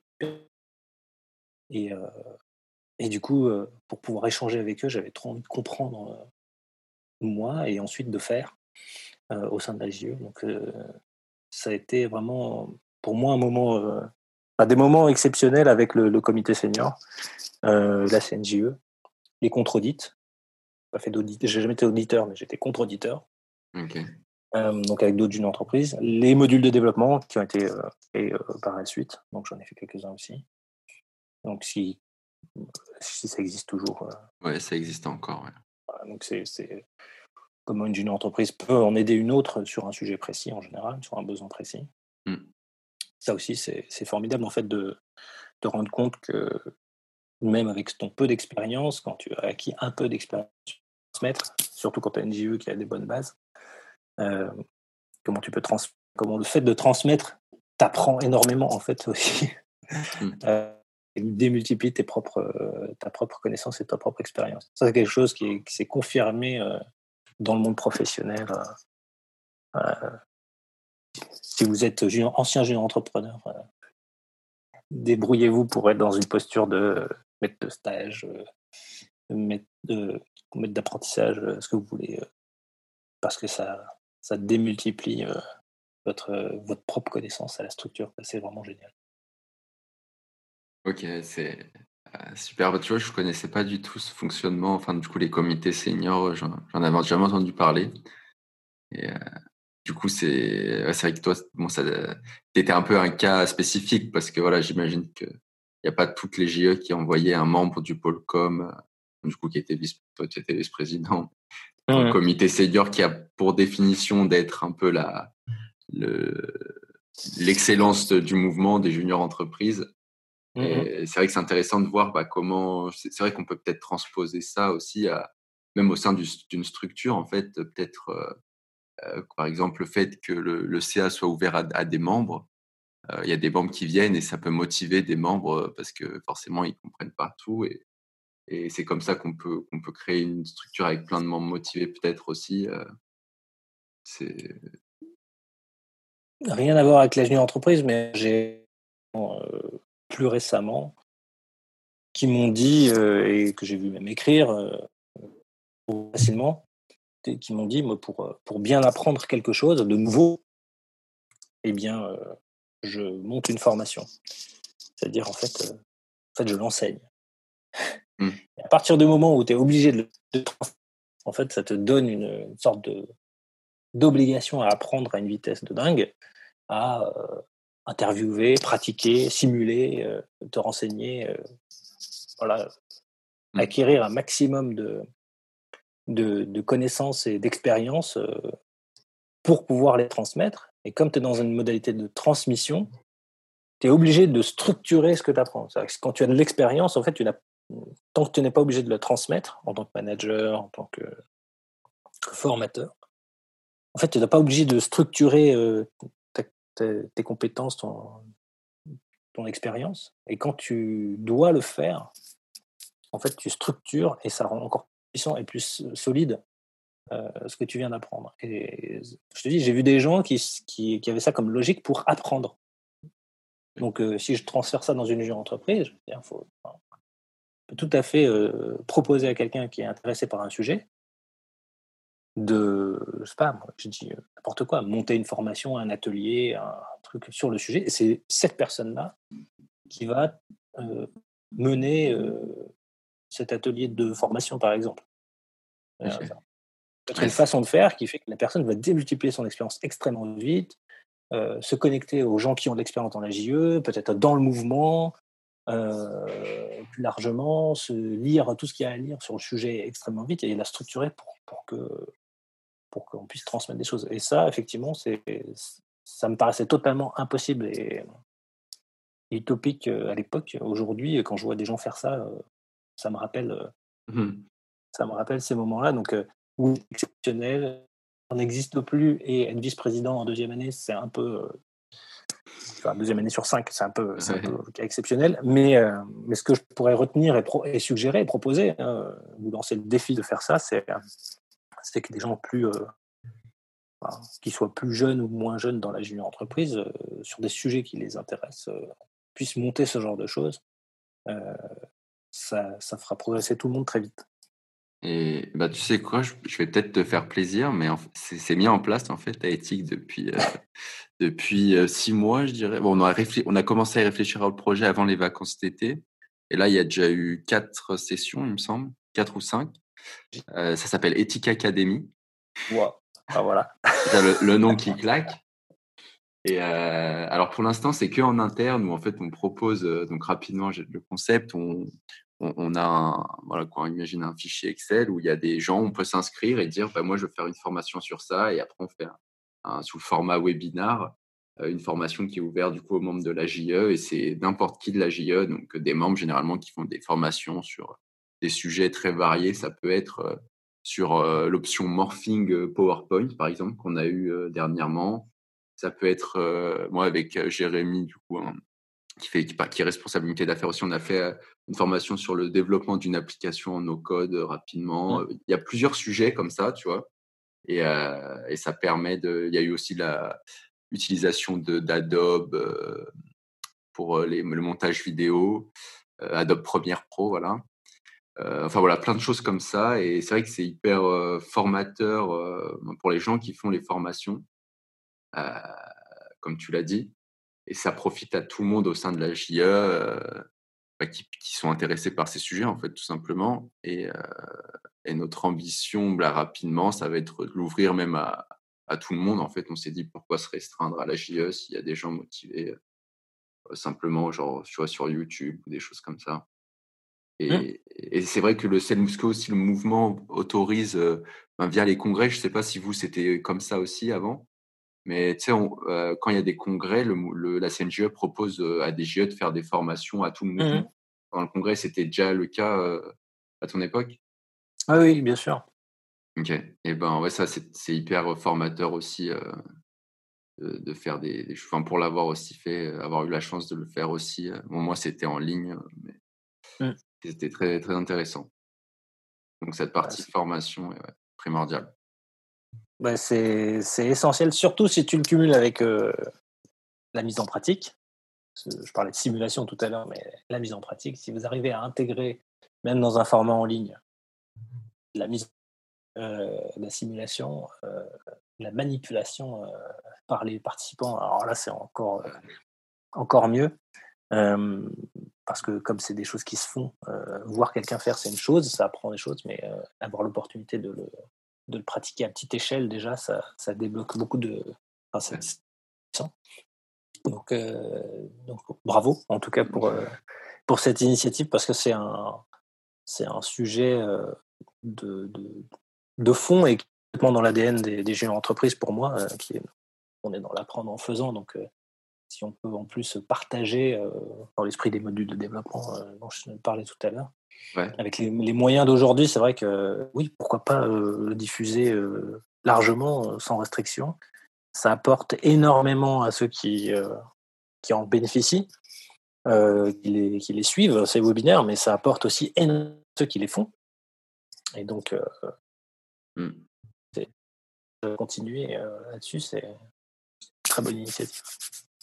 Et, puis c'est totalement en, accord avec en fait la, bah, la mission d'une junior entreprise qui est la fameuse montée en compétences. En fait, on est en plein dedans, quoi.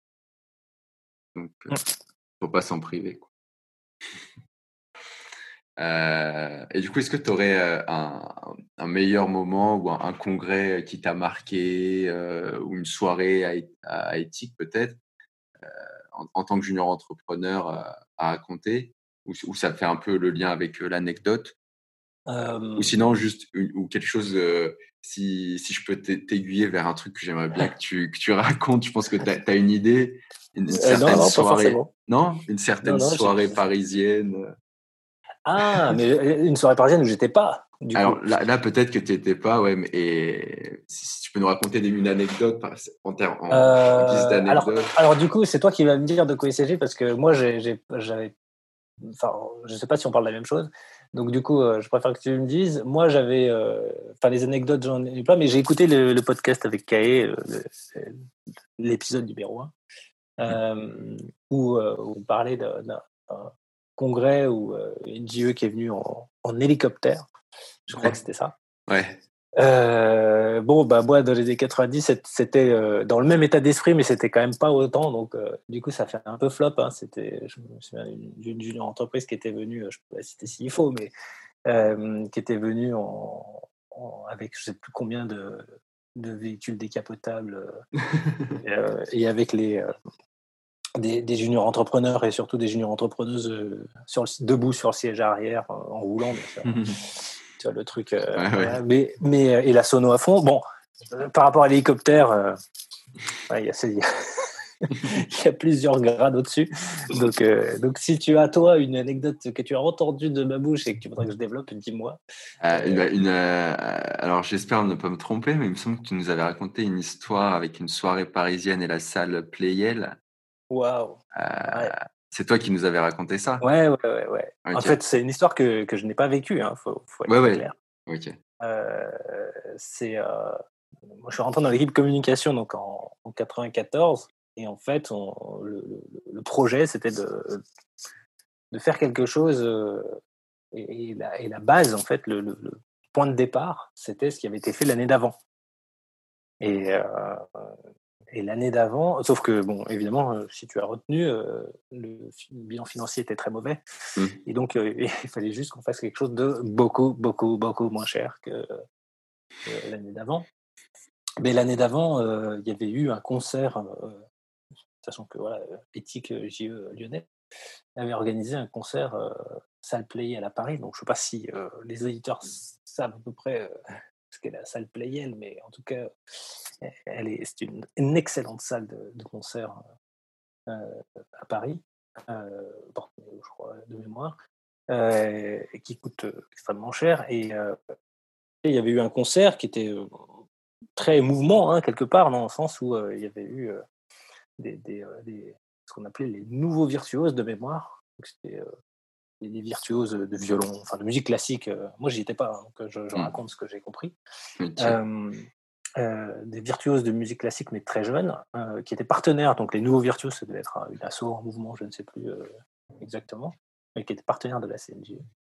Et sans doute pour faire un parallèle entre entrepreneurs et nouveaux virtuoses de la musique, nouveaux virtuoses du business, je ne sais pas, quelque chose comme ça.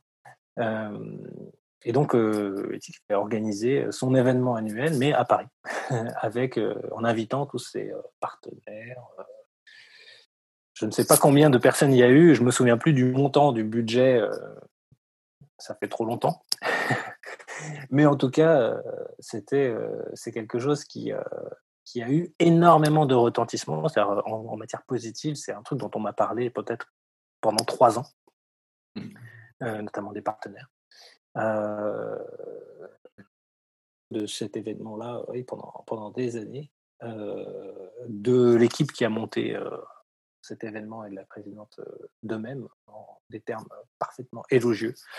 mais c'est aussi probablement l'un des événements qui a dû plomber les comptes de l'assaut la, de, de manière magistrale et qui l'a mis dans une situation difficile qui, qui rejoint le, le, contexte que je citais tout à l'heure où il y a eu deux équipes qui sont, qui sont en termes de philosophie, en tout cas au moins, sur comment on doit poursuivre quelle est la stratégie euh, dorénavant pour la, pour la junior entreprise. Et c'est vrai que de voir la, quand j'ai vu ce projet-là, euh, rétrospectivement, on avait plutôt l'impression euh, de dire voilà tout ce qu'il faut plus faire quoi en fait. je pense qu'au moment où ils l'ont fait, c'était l'évidence que c'était le meilleur choix pour le rayonnement de la junior entreprise dans le mouvement. voilà, c'est tous les bons arguments pour ça. Mais quand tu vois l'année suivante, comment on a traité les choses, c'était vraiment comment on fait pour, euh, pour euh, ne pas tomber dans le panneau de cet événement énorme avec euh, des invitations à gogo. Alors, je ne sais plus le nom de l'invitation, mais c'était colossal. On avait envoyé des gens par train, on avait payé, le, je pense, le train de plein de gens de Lyon pour aller assister au, au concert. Mais voilà, l'année d'après, on était complètement à l'opposé, en train de se dire euh, comment on fait pour que bah, on intègre les étudiants INSA dans notre, euh, dans notre, euh, enfin, qu'ils comprennent ce qu'on fait, etc. Et donc forcément, on, on, était à l'antithèse de ça. Mais très étonnamment, on, a quand même copié beaucoup de choses. C'est-à-dire qu'en fait, on est reparti sur un concert, on est reparti sur mettre en avant des talents, et donc on a fait ça, mais avec une asso de l'INSA. Euh, chant a cappella, je ne me souviens plus exactement. Euh, ok. Donc Swing Family. Euh, voilà, c'était ça. Et donc ça n'avait rien à voir, c'était plus du. C'était plus du, du, classique, c'était euh, c'était du gospel. Euh, c'est plus euh, des gens extérieurs, des nouveaux virtuoses extérieurs, c'était des élèves de l'INSA c'était plus à la salle Play, c'était à la rotonde, donc la salle du campus. Euh, donc tu vois un peu l'opposé, euh, tout en suivant les traces pas à pas, on, était quasiment aux antipodes euh, parce que cette, ça paraissait à tout le monde rétrospectivement, je précise, hein, une folie en fait. Mais c'est une folie qui a apporté énormément de rayonnement aussi et qui avait une logique. Mais c'est vrai que c'est, ça a paru complètement délirant à beaucoup de monde rétrospectivement. C'est vrai que c'est un peu... pas, toi, ce qui t'a marqué dans l'anecdote Moi, c'est, bah, c'était ça. Enfin, c'était le fait de, d'avoir l'idée de se dire on va faire un concert à la salle Playel et on va inviter tous nos partenaires. Je trouve ça fou, mais bon, si, si une structure a les, finances assez solides pour l'assurer, c'est, très bien. Mais de me dire, quand moi je suis arrivé à Ethic, voilà, que j'avais mon image association, tout ça, et dans mes et là j'arrive au Magétique et quelqu'un me dit euh, bah voilà éthique un jour ça a été un concert à la salle Playel avec des centaines de personnes qu'on a déplacé, logé. Je me dis ah en fait euh, quand même du potentiel dans, dans cette dans cette structure quoi. ah bah il y a eu des, des, des rêves euh, mises en œuvre et je te dis qui ont eu des impacts euh, pendant de longues années, donc avec euh, avantages et inconvénients. Je pense que là, le contexte, euh, c'était une baisse importante du chiffre d'affaires, donc ça a dû énormément jouer dans le résultat négatif financier qu'il y a eu derrière. je pense qu'à chiffre d'affaires constant, il y aurait eu beaucoup moins de discussions, on n'aurait que parlé du positif. et on aurait dit quelle audace uniquement. mais pose-toi la question aujourd'hui. Moi, je ne sais pas où ça en est aujourd'hui, mais dans le mouvement, parmi les qui, qui peuvent prétendre au, prix d'excellence, euh, jusqu'où vont les entreprises euh, pour euh, cocher toutes les cases et dépasser les attentes des uns et des autres? Mmh. Est-ce que l'équivalent de 1993 ou 14, je ne sais plus, début 94 du coup ça aurait été, de cet événement-là, est-ce qu'il n'y a pas des, dans l'histoire récente euh, des juniors entreprises euh, des choses de, similaires? Est-ce que c'est plus, hmm. fou de faire un concert salle playel tout frais payé euh, avec un partenaire de la CNJE à Paris en invitant tous les partenaires ou d'arriver en hélicoptère au congrès ou de je ne sais pas, je n'ai pas d'autres anecdotes plus récentes. Mais, mais moi je pose la question, est-ce qu'aujourd'hui je ne te demande pas d'y répondre forcément, hein, mais euh, est-ce qu'il n'y a pas aujourd'hui des, des, JE qui sont tentés par des choses extravagantes pour justement se démarquer et, atteindre l'excellence? Je ne pense pas que ce soit une question qui, euh, qui est disparue euh, avec le temps. Non, c'est sûr qu'on a, on a, toujours cette, envie de, rayonner, de, de, se faire voir. Il y a quelques réponses pour faire un peu la pub de nos géants du talent quelques réponses assez amusantes de, certaines JE qui, qui, nous ont livré un peu de, quoi elles étaient capables. C'est assez marrant d'ailleurs. Euh, mais oui, c'est vrai que forcément, on est fort. Je pense que quand on est en asso, qu'on a envie de s'amuser aussi, ça prend une, bonne part de, notre engagement. Euh, et que du coup, bah, on a la chance d'être dans une asso qui a, qui a des fonds, quand même, par définition, normalement on a à vocation économique. S'il y a une assez bonne situation financière, on peut être attiré par comme tu dis, des, activités peut-être extravagantes. Voilà quoi. Vu qu'on on doit faire zéro bénéfice, il y a un moment donné, il faut, dépenser de l'argent. quoi. J'ai pas bien compris. Tu peux me répéter cette phrase? Je pense qu'il y a une erreur. Laquelle? On doit faire zéro bénéfice. Qui a dit qu'on devait faire zéro bénéfice? Euh, Non, mais je veux dire, euh, on est, euh, on est à but non lucratif. Donc, nos bénéfices, ils nous servent à, justement à faire des événements ou à, financer la, vie de la structure. Mmh. je, ne dis pas qu'il ne faut pas faire de bénéfices, mais à la fin de l'année, le bénéfice, à part les mettre dans les fonds propres, qui est, qui est très bien, mais à un moment donné, il faut les utiliser. Bah, en fait, c'est déjà, pourquoi je, te taquine là-dessus, c'est qu'il y a beaucoup de gens qui, s'ils si, nous écoutent, qui sont euh, encore en asso ou qui s'intéressent aux assos et qui ont entendu euh, Association loi 1901 euh, à but non lucratif. Euh, souvent, les gens confondent le à but non lucratif et le fait de ne pas faire de bénéfices.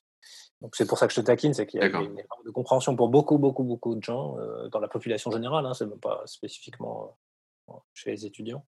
C'est que à but non lucratif, ça veut dire qu'on ne se distribue pas les bénéfices entre les actionnaires. D'ailleurs, il n'y a pas d'actionnaires en, association. Non. Euh, mais, mais, globalement, ça veut dire que les bénéfices ne sont pas distribués.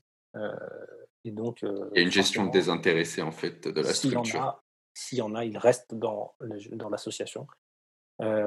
certaines associations, elles ont un cadre très spécifique, n'ont pas le droit de faire des bénéfices, mais ces associations caritatives sont extrêmement peu nombreuses et, et, et c'est pas du tout la même chose. Donc, une jeune entreprise doit être comme la majorité des toutes les associations euh, bénéficiaire, de préférence, parce que si, elle n'est pas bénéficiaire, elle est probablement euh, déficitaire, ou alors en tout cas elle est proche de l'équilibre si on veut distinguer trois choses, mais euh, déficitaire, c'est pas non plus une option. Euh, en tout cas, évidemment, on peut comprendre que ce soit pas une option pérenne. Donc, donc voilà, il faut vers des il faut être rentable. effectivement, on peut se servir des, des bénéfices ou des bénéfices attendus pour bah, l'émission de la entreprise. Après, c'est chaque mandat qui définit les choses. Moi, j'ai tendance à penser qu'il faut augmenter l'expérience des membres et des consultants, enfin globalement des parties prenantes, sur cette logique d'apprentissage. mais après, voilà, chaque, chaque mandat choisit où il, où il met l'argent mais heureusement que, que les jeunes entreprises sont bénéficiaires. Euh, si elles veulent être pérennes, elles doivent avoir des fonds propres. Je me souviens encore même récemment euh, quelques interrogations sur le niveau des fonds propres euh, il y a quelques années. Donc, donc c'est c'est pas un sujet neutre quoi. Effectivement, thésauriser thésauriser 10 années de chiffre d'affaires, ça n'a aucun sens. mais jouer à, avec 10 euh, 000 euros de fonds propres, euh, c'est plus que dangereux. Quoi. Mmh. c'est sûr. Euh, on, voilà, on a compris que.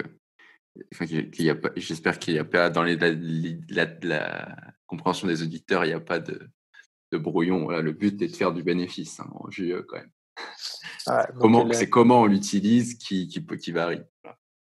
Le garder ou le dépenser. Quoi. Mmh. Bah, disons que le but, euh, c'est d'être pérenne, en fait. Euh, c'est d'être capable de, de, suivre sa mission euh, cette année et les années d'après. Et financièrement, ça se traduit par un minima être à l'équilibre et pas creuser nécessairement dans ces. Sauf cas exceptionnel de thésaurisation incroyable, mais, mais encore, il faut se poser des questions sur savoir comment on le fait, comment on ne transforme pas une, une logique dépensière en, en, infernal. Mmh. Enfin bon, je connais pas la situation actuelle d'éthique, donc euh, je suis pas capable de dire si effectivement c'est des problématiques euh, que vous n'avez pas du tout parce que vous avez euh, fonds propres. Effectivement, dans ces cas-là, vous avez un coussin tellement énorme que que la question se pose pas. Mais pour les JE qui ont qui ont 5-10 000 euros de fonds propres, c'est hyper dangereux. C'est-à-dire que chaque année est un est une tension sur le sujet, quoi. Oui, c'est vrai qu'il y, a forcément des, des, gens qui vont nous écouter qui seront dans, ces, dans cette situation. Donc, euh, euh, c'est intéressant de toujours d'en parler. Mmh. Et puis les bénéfices, ça aussi, c'est un autre truc purement financier. Hein, c'est une petite dérive euh, comptable, une trésor comptable. C'est pas parce que tu les as en caisse. Donc ça, c'est aussi un petit problème de finance, là pour le coup, de trésorerie. Ça veut pas dire que tu es rentable, l'argent, tu l'as, tu l'as reçu. Quoi. Alors en jeu entreprise, il y a beaucoup de choses qui sont favorables hein, parce que c'est rare qu'on paye, les, qu'on paye les consultants avant que le client nous ait payé. Euh, si je me souviens bien, en tout cas. C'est ça, c'est toujours, c'est toujours le cas. Donc, donc ça évite d'avoir des gros problèmes de trésorerie, mais, mais malgré tout, ça, voilà. être bénéficiaire ne veut pas dire avoir euh, de l'argent, l'équivalent de cette somme-là en caisse, en compte en banque quoi, disponible. Donc, euh, donc, là aussi, il faut, faut, avoir une marge de manœuvre. donc c'est le côté, euh, on n'est pas focalisé sur le bénéfice, hein, c'est pas la, mission première de la structure de faire du bénéfice, euh, c'est un moyen. C'est un moyen de survie déjà au moins pour commencer. Mmh. C'est vrai. Euh, bon ben très intéressant tout ça et puis merci d'avoir détaillé du coup la petite anecdote de la, soirée parisienne qui, qui moi, personnellement m'avait m'avait marqué quand tu l'avais raconté donc je pense que ça devrait en, en faire sourire plus d'un aussi, de, savoir ce qui, ce qui, a été fait, ne serait-ce pour, euh, si, pour, les, pour les futurs membres d'éthique euh, qui, qui, pourront écouter ça et se dire voilà de quoi on, on a été capable. Moi, j'en ai presque une à l'opposé, si, si, on a le temps, hein, tu me ah dis. Ouais? Vas-y, vas-y. C'était quand ben, finalement, donc, je suis devenu président. Et on avait un congrès, je ne sais plus lequel, je pense celui d'hiver, mais le calendrier, donc équipe restreinte. J'ai sollicité tout le monde pour venir avec moi au congrès, puisque l'argent pour moi devait servir à, notamment au congrès, aux formations je, viens de le dire d'ailleurs tout à l'heure, euh, indirectement. Donc le, et, il se trouve que le calendrier de tout le monde était mortellement euh, pas compatible. Du coup, je me suis dit, c'est pas possible. on n'a pas forcément une grosse marge de manœuvre pour la mettre sur la formation. Et, et aller tout seul à un congrès, c'est juste euh, ridicule, quoi, en fait. donc, du coup, ce que j'ai fait, on avait à l'époque euh, une secrétaire à mi-temps, une assistante, on dirait plutôt aujourd'hui, euh, euh, qui était en contrat aidé à mi-temps. C'est ça depuis plusieurs années, hein, je n'ai pas inventé le truc, c'était, c'était, comme ça déjà depuis plusieurs années.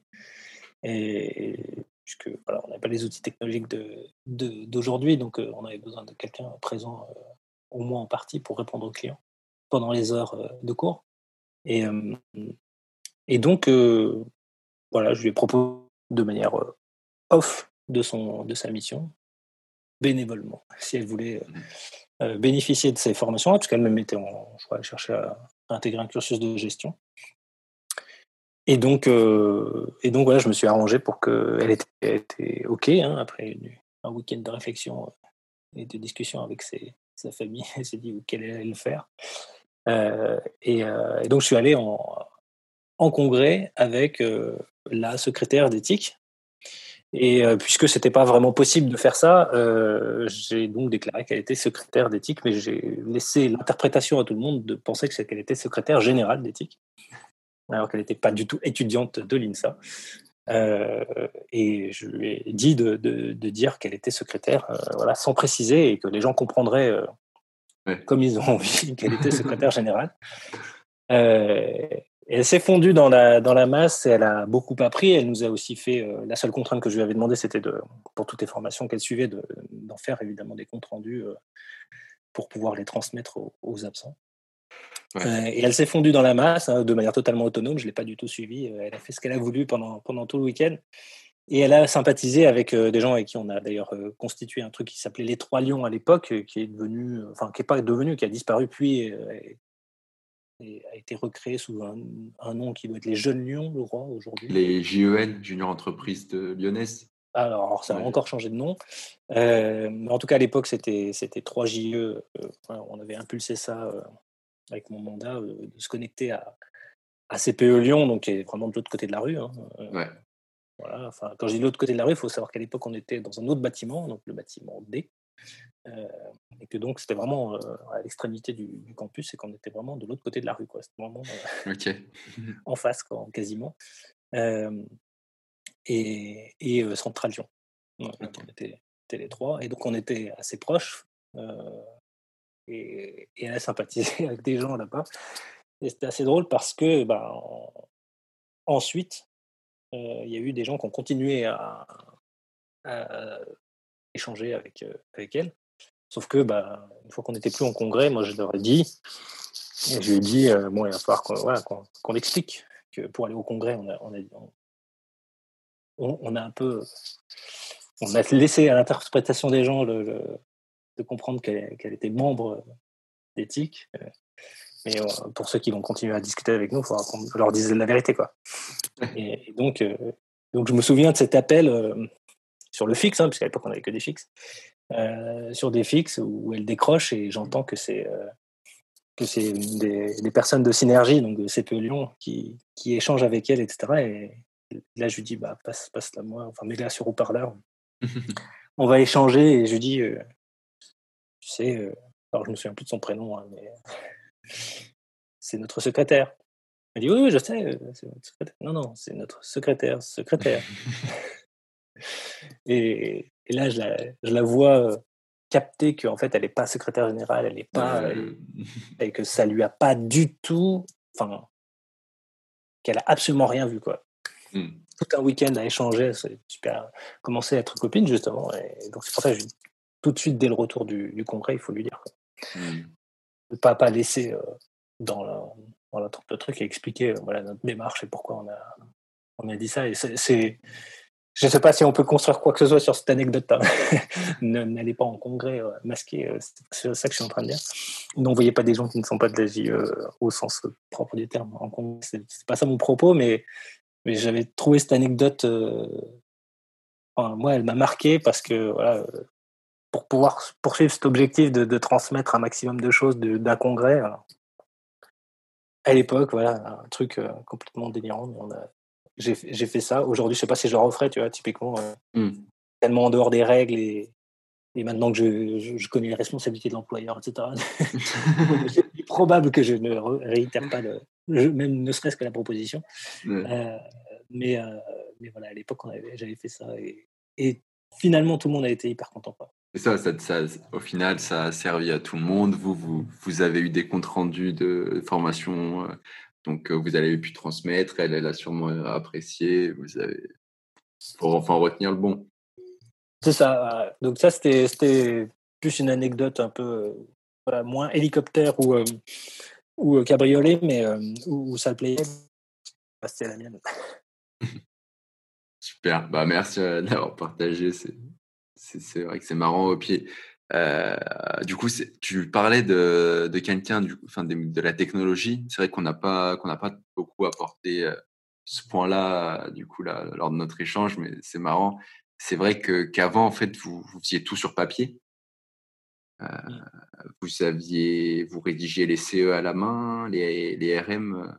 Enfin, comment vous faisiez pour, pour faire tout le, Quand on voit le nombre de documents qu'il y a à faire et à signer?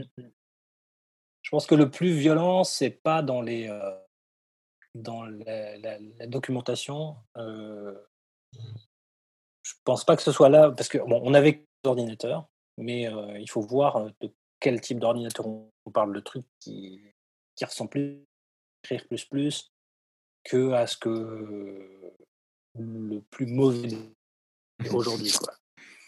D'accord, donc il faut quand même avoir ça en tête. voilà, le premier ordinateur euh, que j'ai vu en entrant à la entreprise, c'était un, vieux Mac euh, qui n'avait pas de, disque dur. Quoi.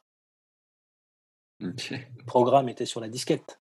Il faut, avoir, ça en tête. Non, pour moi, le, plus violent, dans, et, c'est pourquoi je me pose la question de qu'est-ce que je peux transmettre à un junior entrepreneur de, 2021 quand euh, j'ai essentiellement pratiqué dans les années 90, c'est de se dire les réseaux sociaux n'existaient pas et pour cause Internet était extrêmement limité à des usages scientifiques, militaires. Il n'y avait pas grand monde. Si, il y avait quelques, quelques étrangers, étudiants étrangers sur le campus qui utilisaient IRC, je crois, pour, pour échanger avec leur famille. mais, mais c'était extrêmement, extrêmement lent, limité, et donc typiquement, on n'avait pas Internet à, à la JE, personne n'avait Internet chez soi, personne n'avait de smartphone, ça n'existait pas déjà, personne n'avait de téléphone mobile quasiment, sauf euh, vers les années 95 à peu près. Ça a commencé à arriver, mais très lentement. Euh, des gens qui avaient un ordinateur portable, même un ordinateur portable chez soi, j'imagine, un truc. ça coûtait 16 000 francs à l'époque. Ça a baissé progressivement, 10 000, 9 000, etc. Donc, sachant qu'un pour euh, de revenir sur des choses compréhensibles euh, par nos auditeurs, c'est 1000 francs, c'était, euh, ça fait 150 euros aujourd'hui, mais 1000 francs, c'était euh, un jour étude payé pour un, pour un consultant. Ok. Donc aujourd'hui, je ne sais pas combien ça fait, ça fait peut-être plus, plutôt 200 euros. Ouais, c'est ça, voilà, ça alentours de 200 euros. donc voilà, multiplié par 10 à 16 pour avoir le prix d'un ordinateur qui a des performances qui sont toastés par un iPhone 4. Il faut avoir ça en tête, hein, qui n'est pas connecté à Internet. Parce que ouais. ne le permet pas.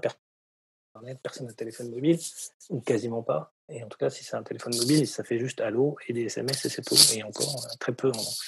Donc, euh, je pense que c'est ça qui joue le plus euh, que l'aspect ordinateur, parce qu'il y avait quelques ordinateurs quand même.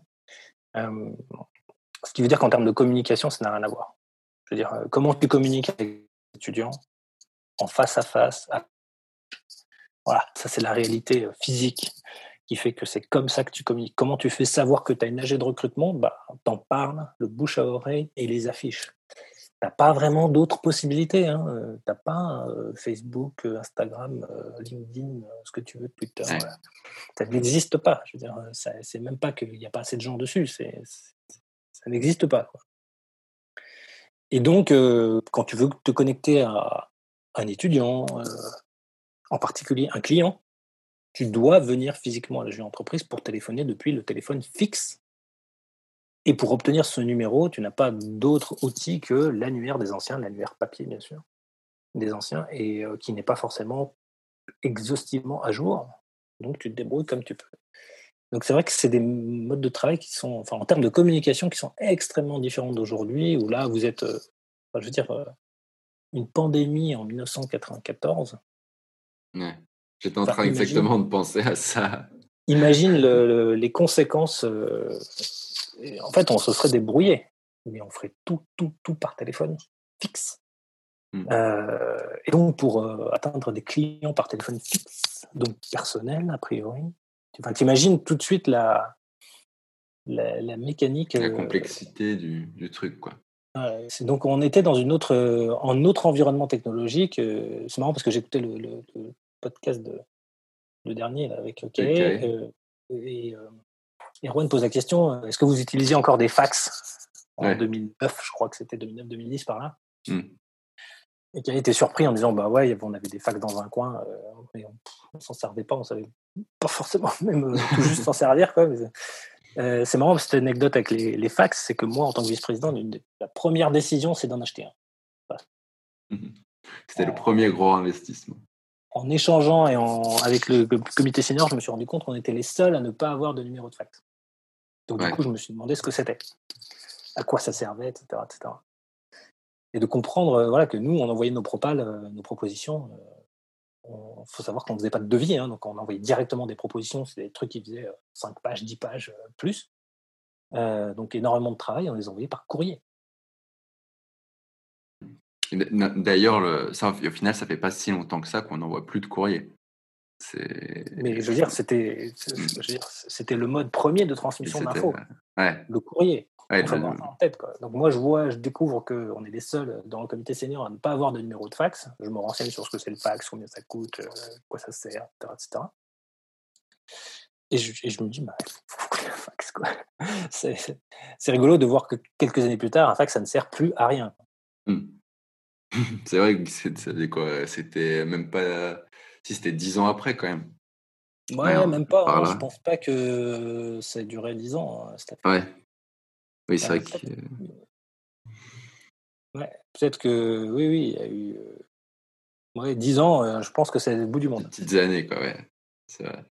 Là, c'est, on va pas retracer l'évolution de la technologie, mais c'est vrai que que, c'est qu'on arrive qu'on a du mal à s'imaginer même euh, enfin à titre personnel en tout cas j'ai du mal à m'imaginer comment comment ça pouvait fonctionner même avec toutes ces explications quand on voit aujourd'hui la rapidité bah, mmh. des communications des relations qu'on a des, des, multiples canaux de communication que ce soit avec nos membres avec les étudiants de l'INSA ou avec les clients euh, euh, la, vraie question elle est sur l'aspect technologie, c'est pas tant euh, le contexte de l'époque versus celui d'aujourd'hui, c'est à quel point ça a transformé la manière de se connecter aux gens. Mmh. Ça, ça euh, comment ça a transformé le management dans une équipe, comment ça a transformé la relation client, et comment parfois aussi il y a certaines limites, c'est-à-dire qu'à force d'utiliser certains outils, du coup, euh, ce qui se faisait euh, par contrainte technique euh, à l'oral, en échange avec de l'humain dedans, se transforme par du texte de plus en plus court, de moins en moins contextualisé et uniquement par écrit, mmh. sous des formes différentes. Et du coup, c'est assez intéressant de, de voir l'évolution et, et de se dire, mais les humains sont toujours des humains, ils ont toujours besoin d'un certain nombre de choses, et donc en développement commercial en particulier, ça c'est, euh,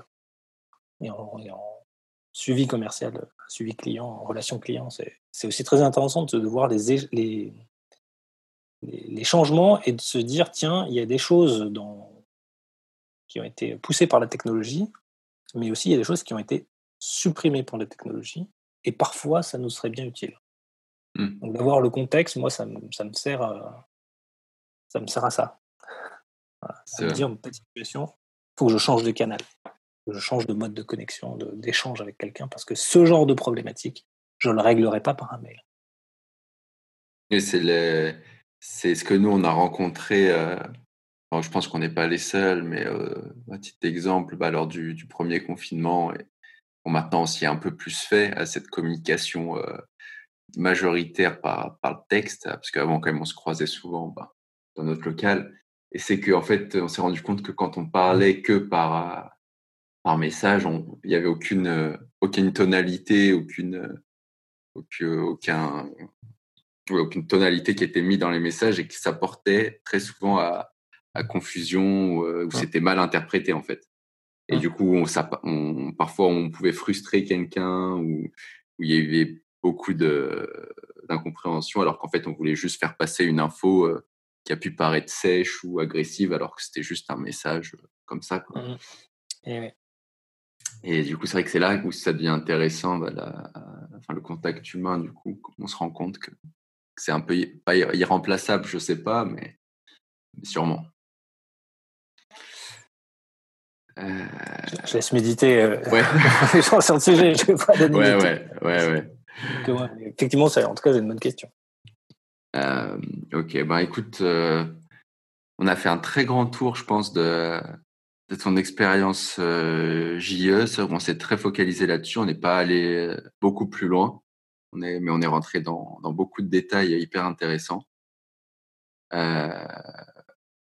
si on peut dire deux mots sur, sur ton activité aujourd'hui, est-ce qu'elle a, a un lien plus ou moins avec. Est-ce que tu as, un lien avec les juniors entreprises dans, ton activité aujourd'hui, tu fais appel peut-être à des JE ou pas du tout?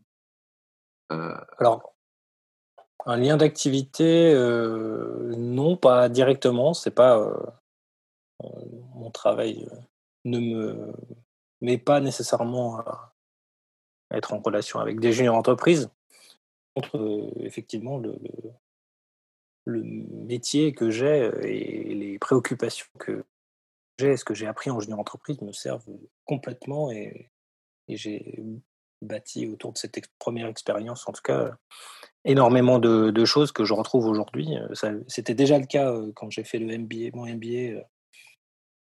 Euh, j'ai compris la, puissance de ce que j'apprenais en référence à des expériences, des situations concrètes que j'avais vécues en junior entreprise. Aujourd'hui, dans, dans l'aspect innovation, création d'entreprise, euh, évidemment, il y a énormément de choses dans la compréhension client, par exemple. typiquement, si on parlait du chargé d'affaires, euh, mmh. dans la qualification du besoin, la compréhension du besoin. Alors euh, aujourd'hui, bien au-delà, mais une sorte de, de, base qui était clairement déjà dans, dans les jeunes entreprises.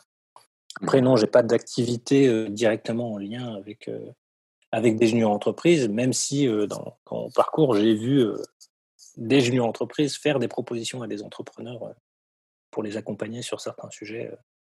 Euh, euh, mais donc c'était une relation indirecte, quoi. C'est pas. Ouais.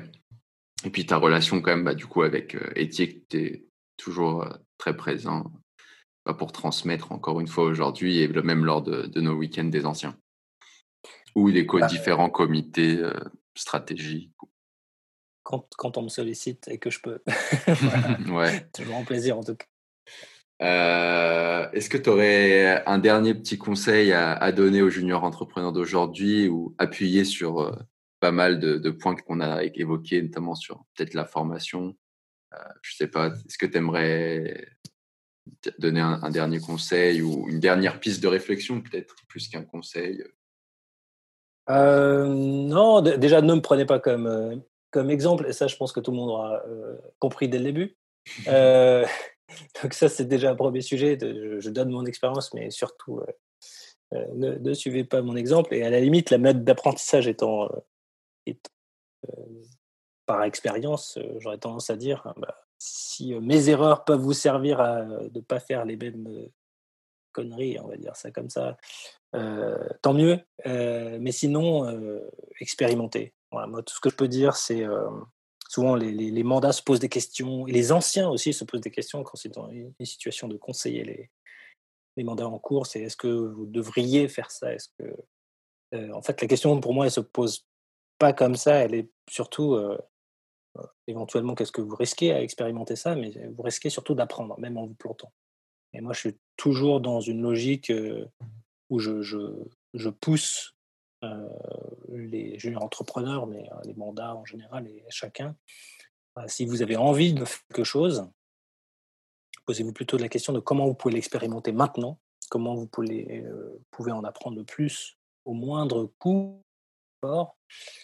Et ensuite, il y aura certainement des anciens pour vous dire au moindre risque aussi pour la structure, pour sa pérennité.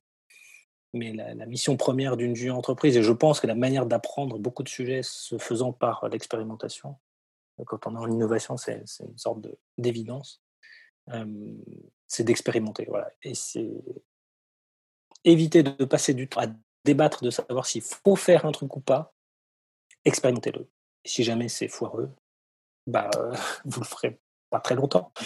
Euh, mais si jamais c'est prometteur, hein, même si c'est difficile, bah, ça vous donnera des pistes d'apprentissage. Donc voilà, expérimentez et n'hésitez pas à utiliser ces, ces modes d'apprentissage euh, par l'expérimentation.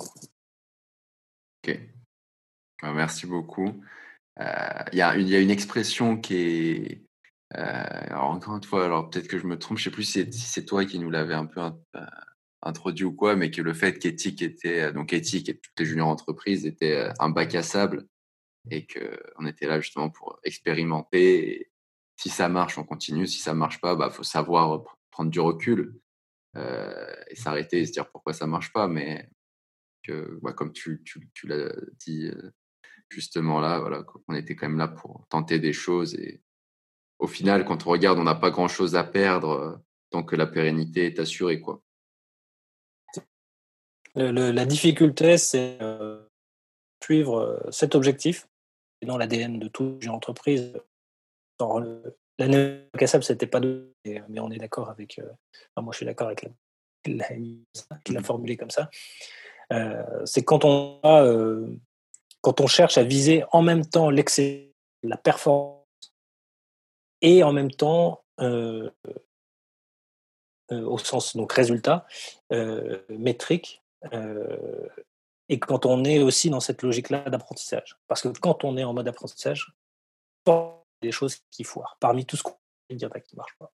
Mmh euh, toujours cette, sorte de agonisme, ou en tout cas de, juste milieu à trouver entre euh, la performance, l'excellence, les métriques chiffrées en particulier, et puis cette logique où on peut prendre, enfin, expérimenter des choses, prendre des risques, mesurés peut-être, mais en tout cas prendre des risques quand même que les choses ne marchent pas. Donc pour moi, c'est c'est pas si évident que ça à, gérer. Et quand il y a deux, des anciens et des et, des, et des mandats en cours qui, qui, qui, échangent sur une stratégie, souvent ce sujet-là, cette problématique-là, émerge dans les discussions. Euh, donc ça, c'est pour des gens qui sont pas encore en entreprise ou juste venant d'arriver et ne s'en rendent pas compte. Euh, forcément, tout de suite, ça ne vous parle pas forcément, mais s'il y a des anciens qui m'écoutent ou euh, si, si des gens en mandat actuellement et, mmh certaines questions, certains échanges avec leur, le mandat qui temps, par exemple, typiquement, je trouve que c'est ça qui est difficile à trouver, surtout quand on est voilà, dans un mode de sprint. Hein. Euh, on fait 100 mètres, enfin un an de mandat, et ensuite on tend le bâton à quelqu'un d'autre euh, qui part de, pas de zéro, mais pas loin quoi, en termes de vitesse. Et on lui rentre un peu dedans en disant bah, c'est par là Donc, voilà, l'antagonisme excellence performance versus euh, expérimentation, c'est pas toujours si évident que ça. Ça paraît évident quand on lit comme ça, mais à mettre en œuvre en pratique, mmh. parfois c'est chaud. Ouais, c'est clair. Bon, et bah, bah écoute, encore merci pour, toute l'expérience que tu nous as livrée là pendant presque que deux heures. C'est un, bah, un, contenu qui est, hyper riche et, nous, notre idée derrière ça, c'était de dire aussi dans la, le pourquoi un peu de, ces échanges avec des anciens. c'est vraiment de pouvoir un peu figer ben, votre, expérience, de ce que vous avez vécu et que les nouveaux juniors entrepreneurs puissent s'en inspirer et que ceux qui ne sont pas encore juniors entrepreneurs, ça puisse les motiver. Et je pense que, que cet épisode aura bien fait le job. si je peux finir avec la dernière question qu'on me pose à chaque fois, c'est est-ce que tu aurais ben, un, ami ou une amie junior ancienne, junior entrepreneur, qui ancien ou ancienne junior entrepreneur, qui à nous recommander pour un prochain épisode, donc pas forcément d'éthique, si, mmh mais, mais, ça peut être aussi d'éthique, ça, ça, pourrait être très intéressant. Donc, je ne sais pas si tu as, si as gardé des relations peut-être ou une personne qui t'a marqué durant ton expérience? Ah, il y a eu tellement de gens euh, de la CNGE au comité senior. Euh, d'ailleurs, certains, je ne me souviens plus leur nom, ou alors j'utilisais seulement, seulement leur, euh, leur surnom. Donc, il faut les retrouver aujourd'hui, c'est un peu chaud. et puis, ça dépend aussi de quel genre de parcours vous voulez. Moi, par exemple, j'ai peut-être une personne qui a un parcours totalement atypique qui s'appelle Anne-Laure Vuillermoz, qui habite, je pense, toujours à Singapour aujourd'hui. voilà, je pense à elle, mais parce qu'elle est complètement atypique dans le schéma. Donc, si vous cherchez plutôt des gens qui sont plus dans, la majorité de, ce que ça apporte, que la junior entreprise apporte à, un parcours, bon, bah, forcément, c'est pas, c'est peut-être pas la, la meilleure personne pour, pour répondre à, cette, ce qui est des charges. Donc après, si c'est large, j'ai énormément de gens. Moi, je peux te dire le genre de podcast que moi j'écouterais. Ouais. Et ça pourrait faire des étincelles. ce serait des interviews croisées entre deux personnes dont je sais qu'à l'époque, ils, avaient, ils ont eu des, des philosophies qui se sont qui ont frictionné pour le moins, mais dont je suis sûr qu'ils euh, en commun aussi très fort, mais qu'à l'époque, c'était pas forcément évident. Euh, c'est un peu corrosif ce que je vais te dire là, euh, et, peut-être que les gens qui, que je vais citer, si jamais ils entendent ça, ils, vont se dire non, non, je veux pas. mais, mais moi, donc, comme je t'ai dit, je suis arrivé, donc c'était Philippe Poina qui était président, et, et, avant, donc c'était Sandrine Murcia. Moi, je leur trouve beaucoup de points communs, et en même temps, ils ont eu des stratégies et des approches qui étaient presque diamétralement opposés.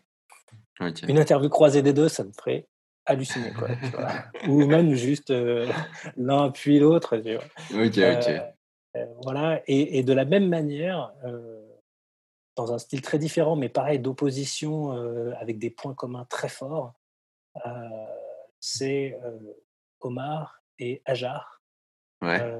Où à l'époque, voilà, la transition, c'est pas forcément en fait sans friction, sans étincelle. Mais je leur trouve à la fois des, choix tranchés, pas forcément orientés de la même manière, et en même temps des, des, points comme très forts sur lesquels voilà, c'est indéniable le parcours d'une entreprise les relie de la même manière. Donc c'est une idée, euh, c'est pas forcément faisable, c'est peut-être euh, complètement explosif, j'en sais rien.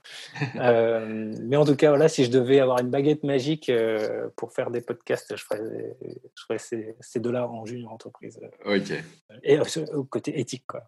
Mais il y a beaucoup d'autres gens de, super passionnants et le problème de cette question, je te le dis tout de suite, c'est que quand tu poses cette question, ça veut dire que tous les autres personnes que, que tu n'as pas cité peuvent aussi le prendre mal. Et moi, tu vois, je pense que je sais pas cette question-là comment il faudrait la, la tourner? Parce qu'il y a, y, a, y a, plein d'autres gens que je pourrais citer. Et, si je commence, le risque, c'est d'en oublier ou de, comparer. D'accord. Bon, bah écoute, on, prend note. Et, et puis, ça sera en fonction bah, des disponibilités de chacun et des envies aussi. Et bon, bah, en tout cas, merci pour cet échange. Euh, j'espère que ça plaira au plus grand nombre et qu'il sera partagé. Euh, j'espère que toi aussi, bah, ça t'a fait plaisir euh, de, te replonger un peu dans tes, dans tes souvenirs de junior entrepreneur. Et, et puis voilà. carrément, moi, c'était un plaisir de, d'écouter déjà le podcast avec Kael, précédent épisode, et puis et puis effectivement de me replonger dans, dans ces, euh, dans ces, dans ces mémoires, dans ces souvenirs euh, qui effectivement m'ont beaucoup apporté euh, été la base de beaucoup de choses. C'est un peu une phrase bateau, là, ce que je dis, mais quand on l'a vécu et quand ça m'a permis de rebondir quand j'étais dans fond du trou, je peux te dire que c'est vraiment le, une expérience clé et fondamentale dans mon parcours professionnel. Eh ben, on va terminer sur, sur ces belles phrases. Bonne, bonne continuation, j'ai envie de dire. J'espère que, que la crise ne, t'impacte pas trop au niveau professionnel et personnel, no comment. Eh ben, allez, à, à bientôt. Merci Bernabé. À plus. Salut. Ciao. Merci d'avoir écouté cet épisode jusqu'à la fin. On espère qu'il vous a plu et si c'est le cas, n'hésitez pas à mettre 5 étoiles, à partager au sein de votre JE et à nous laisser un avis sympathique, ça fait toujours plaisir. Ça nous aidera en plus beaucoup pour le référencement et pour faire connaître le mouvement à encore plus de monde. Aussi, si vous souhaitez partager cet épisode sur les réseaux, n'hésitez pas à nous mentionner, on vous fera une belle dédicace. Notre dernier message à vous faire passer, continuez de vous engager dans notre mouvement. On ira loin, ensemble. Si vous souhaitez nous rencontrer, n'hésitez pas. C'était Paul et Erwan sur Ethic Podcast. À, bientôt.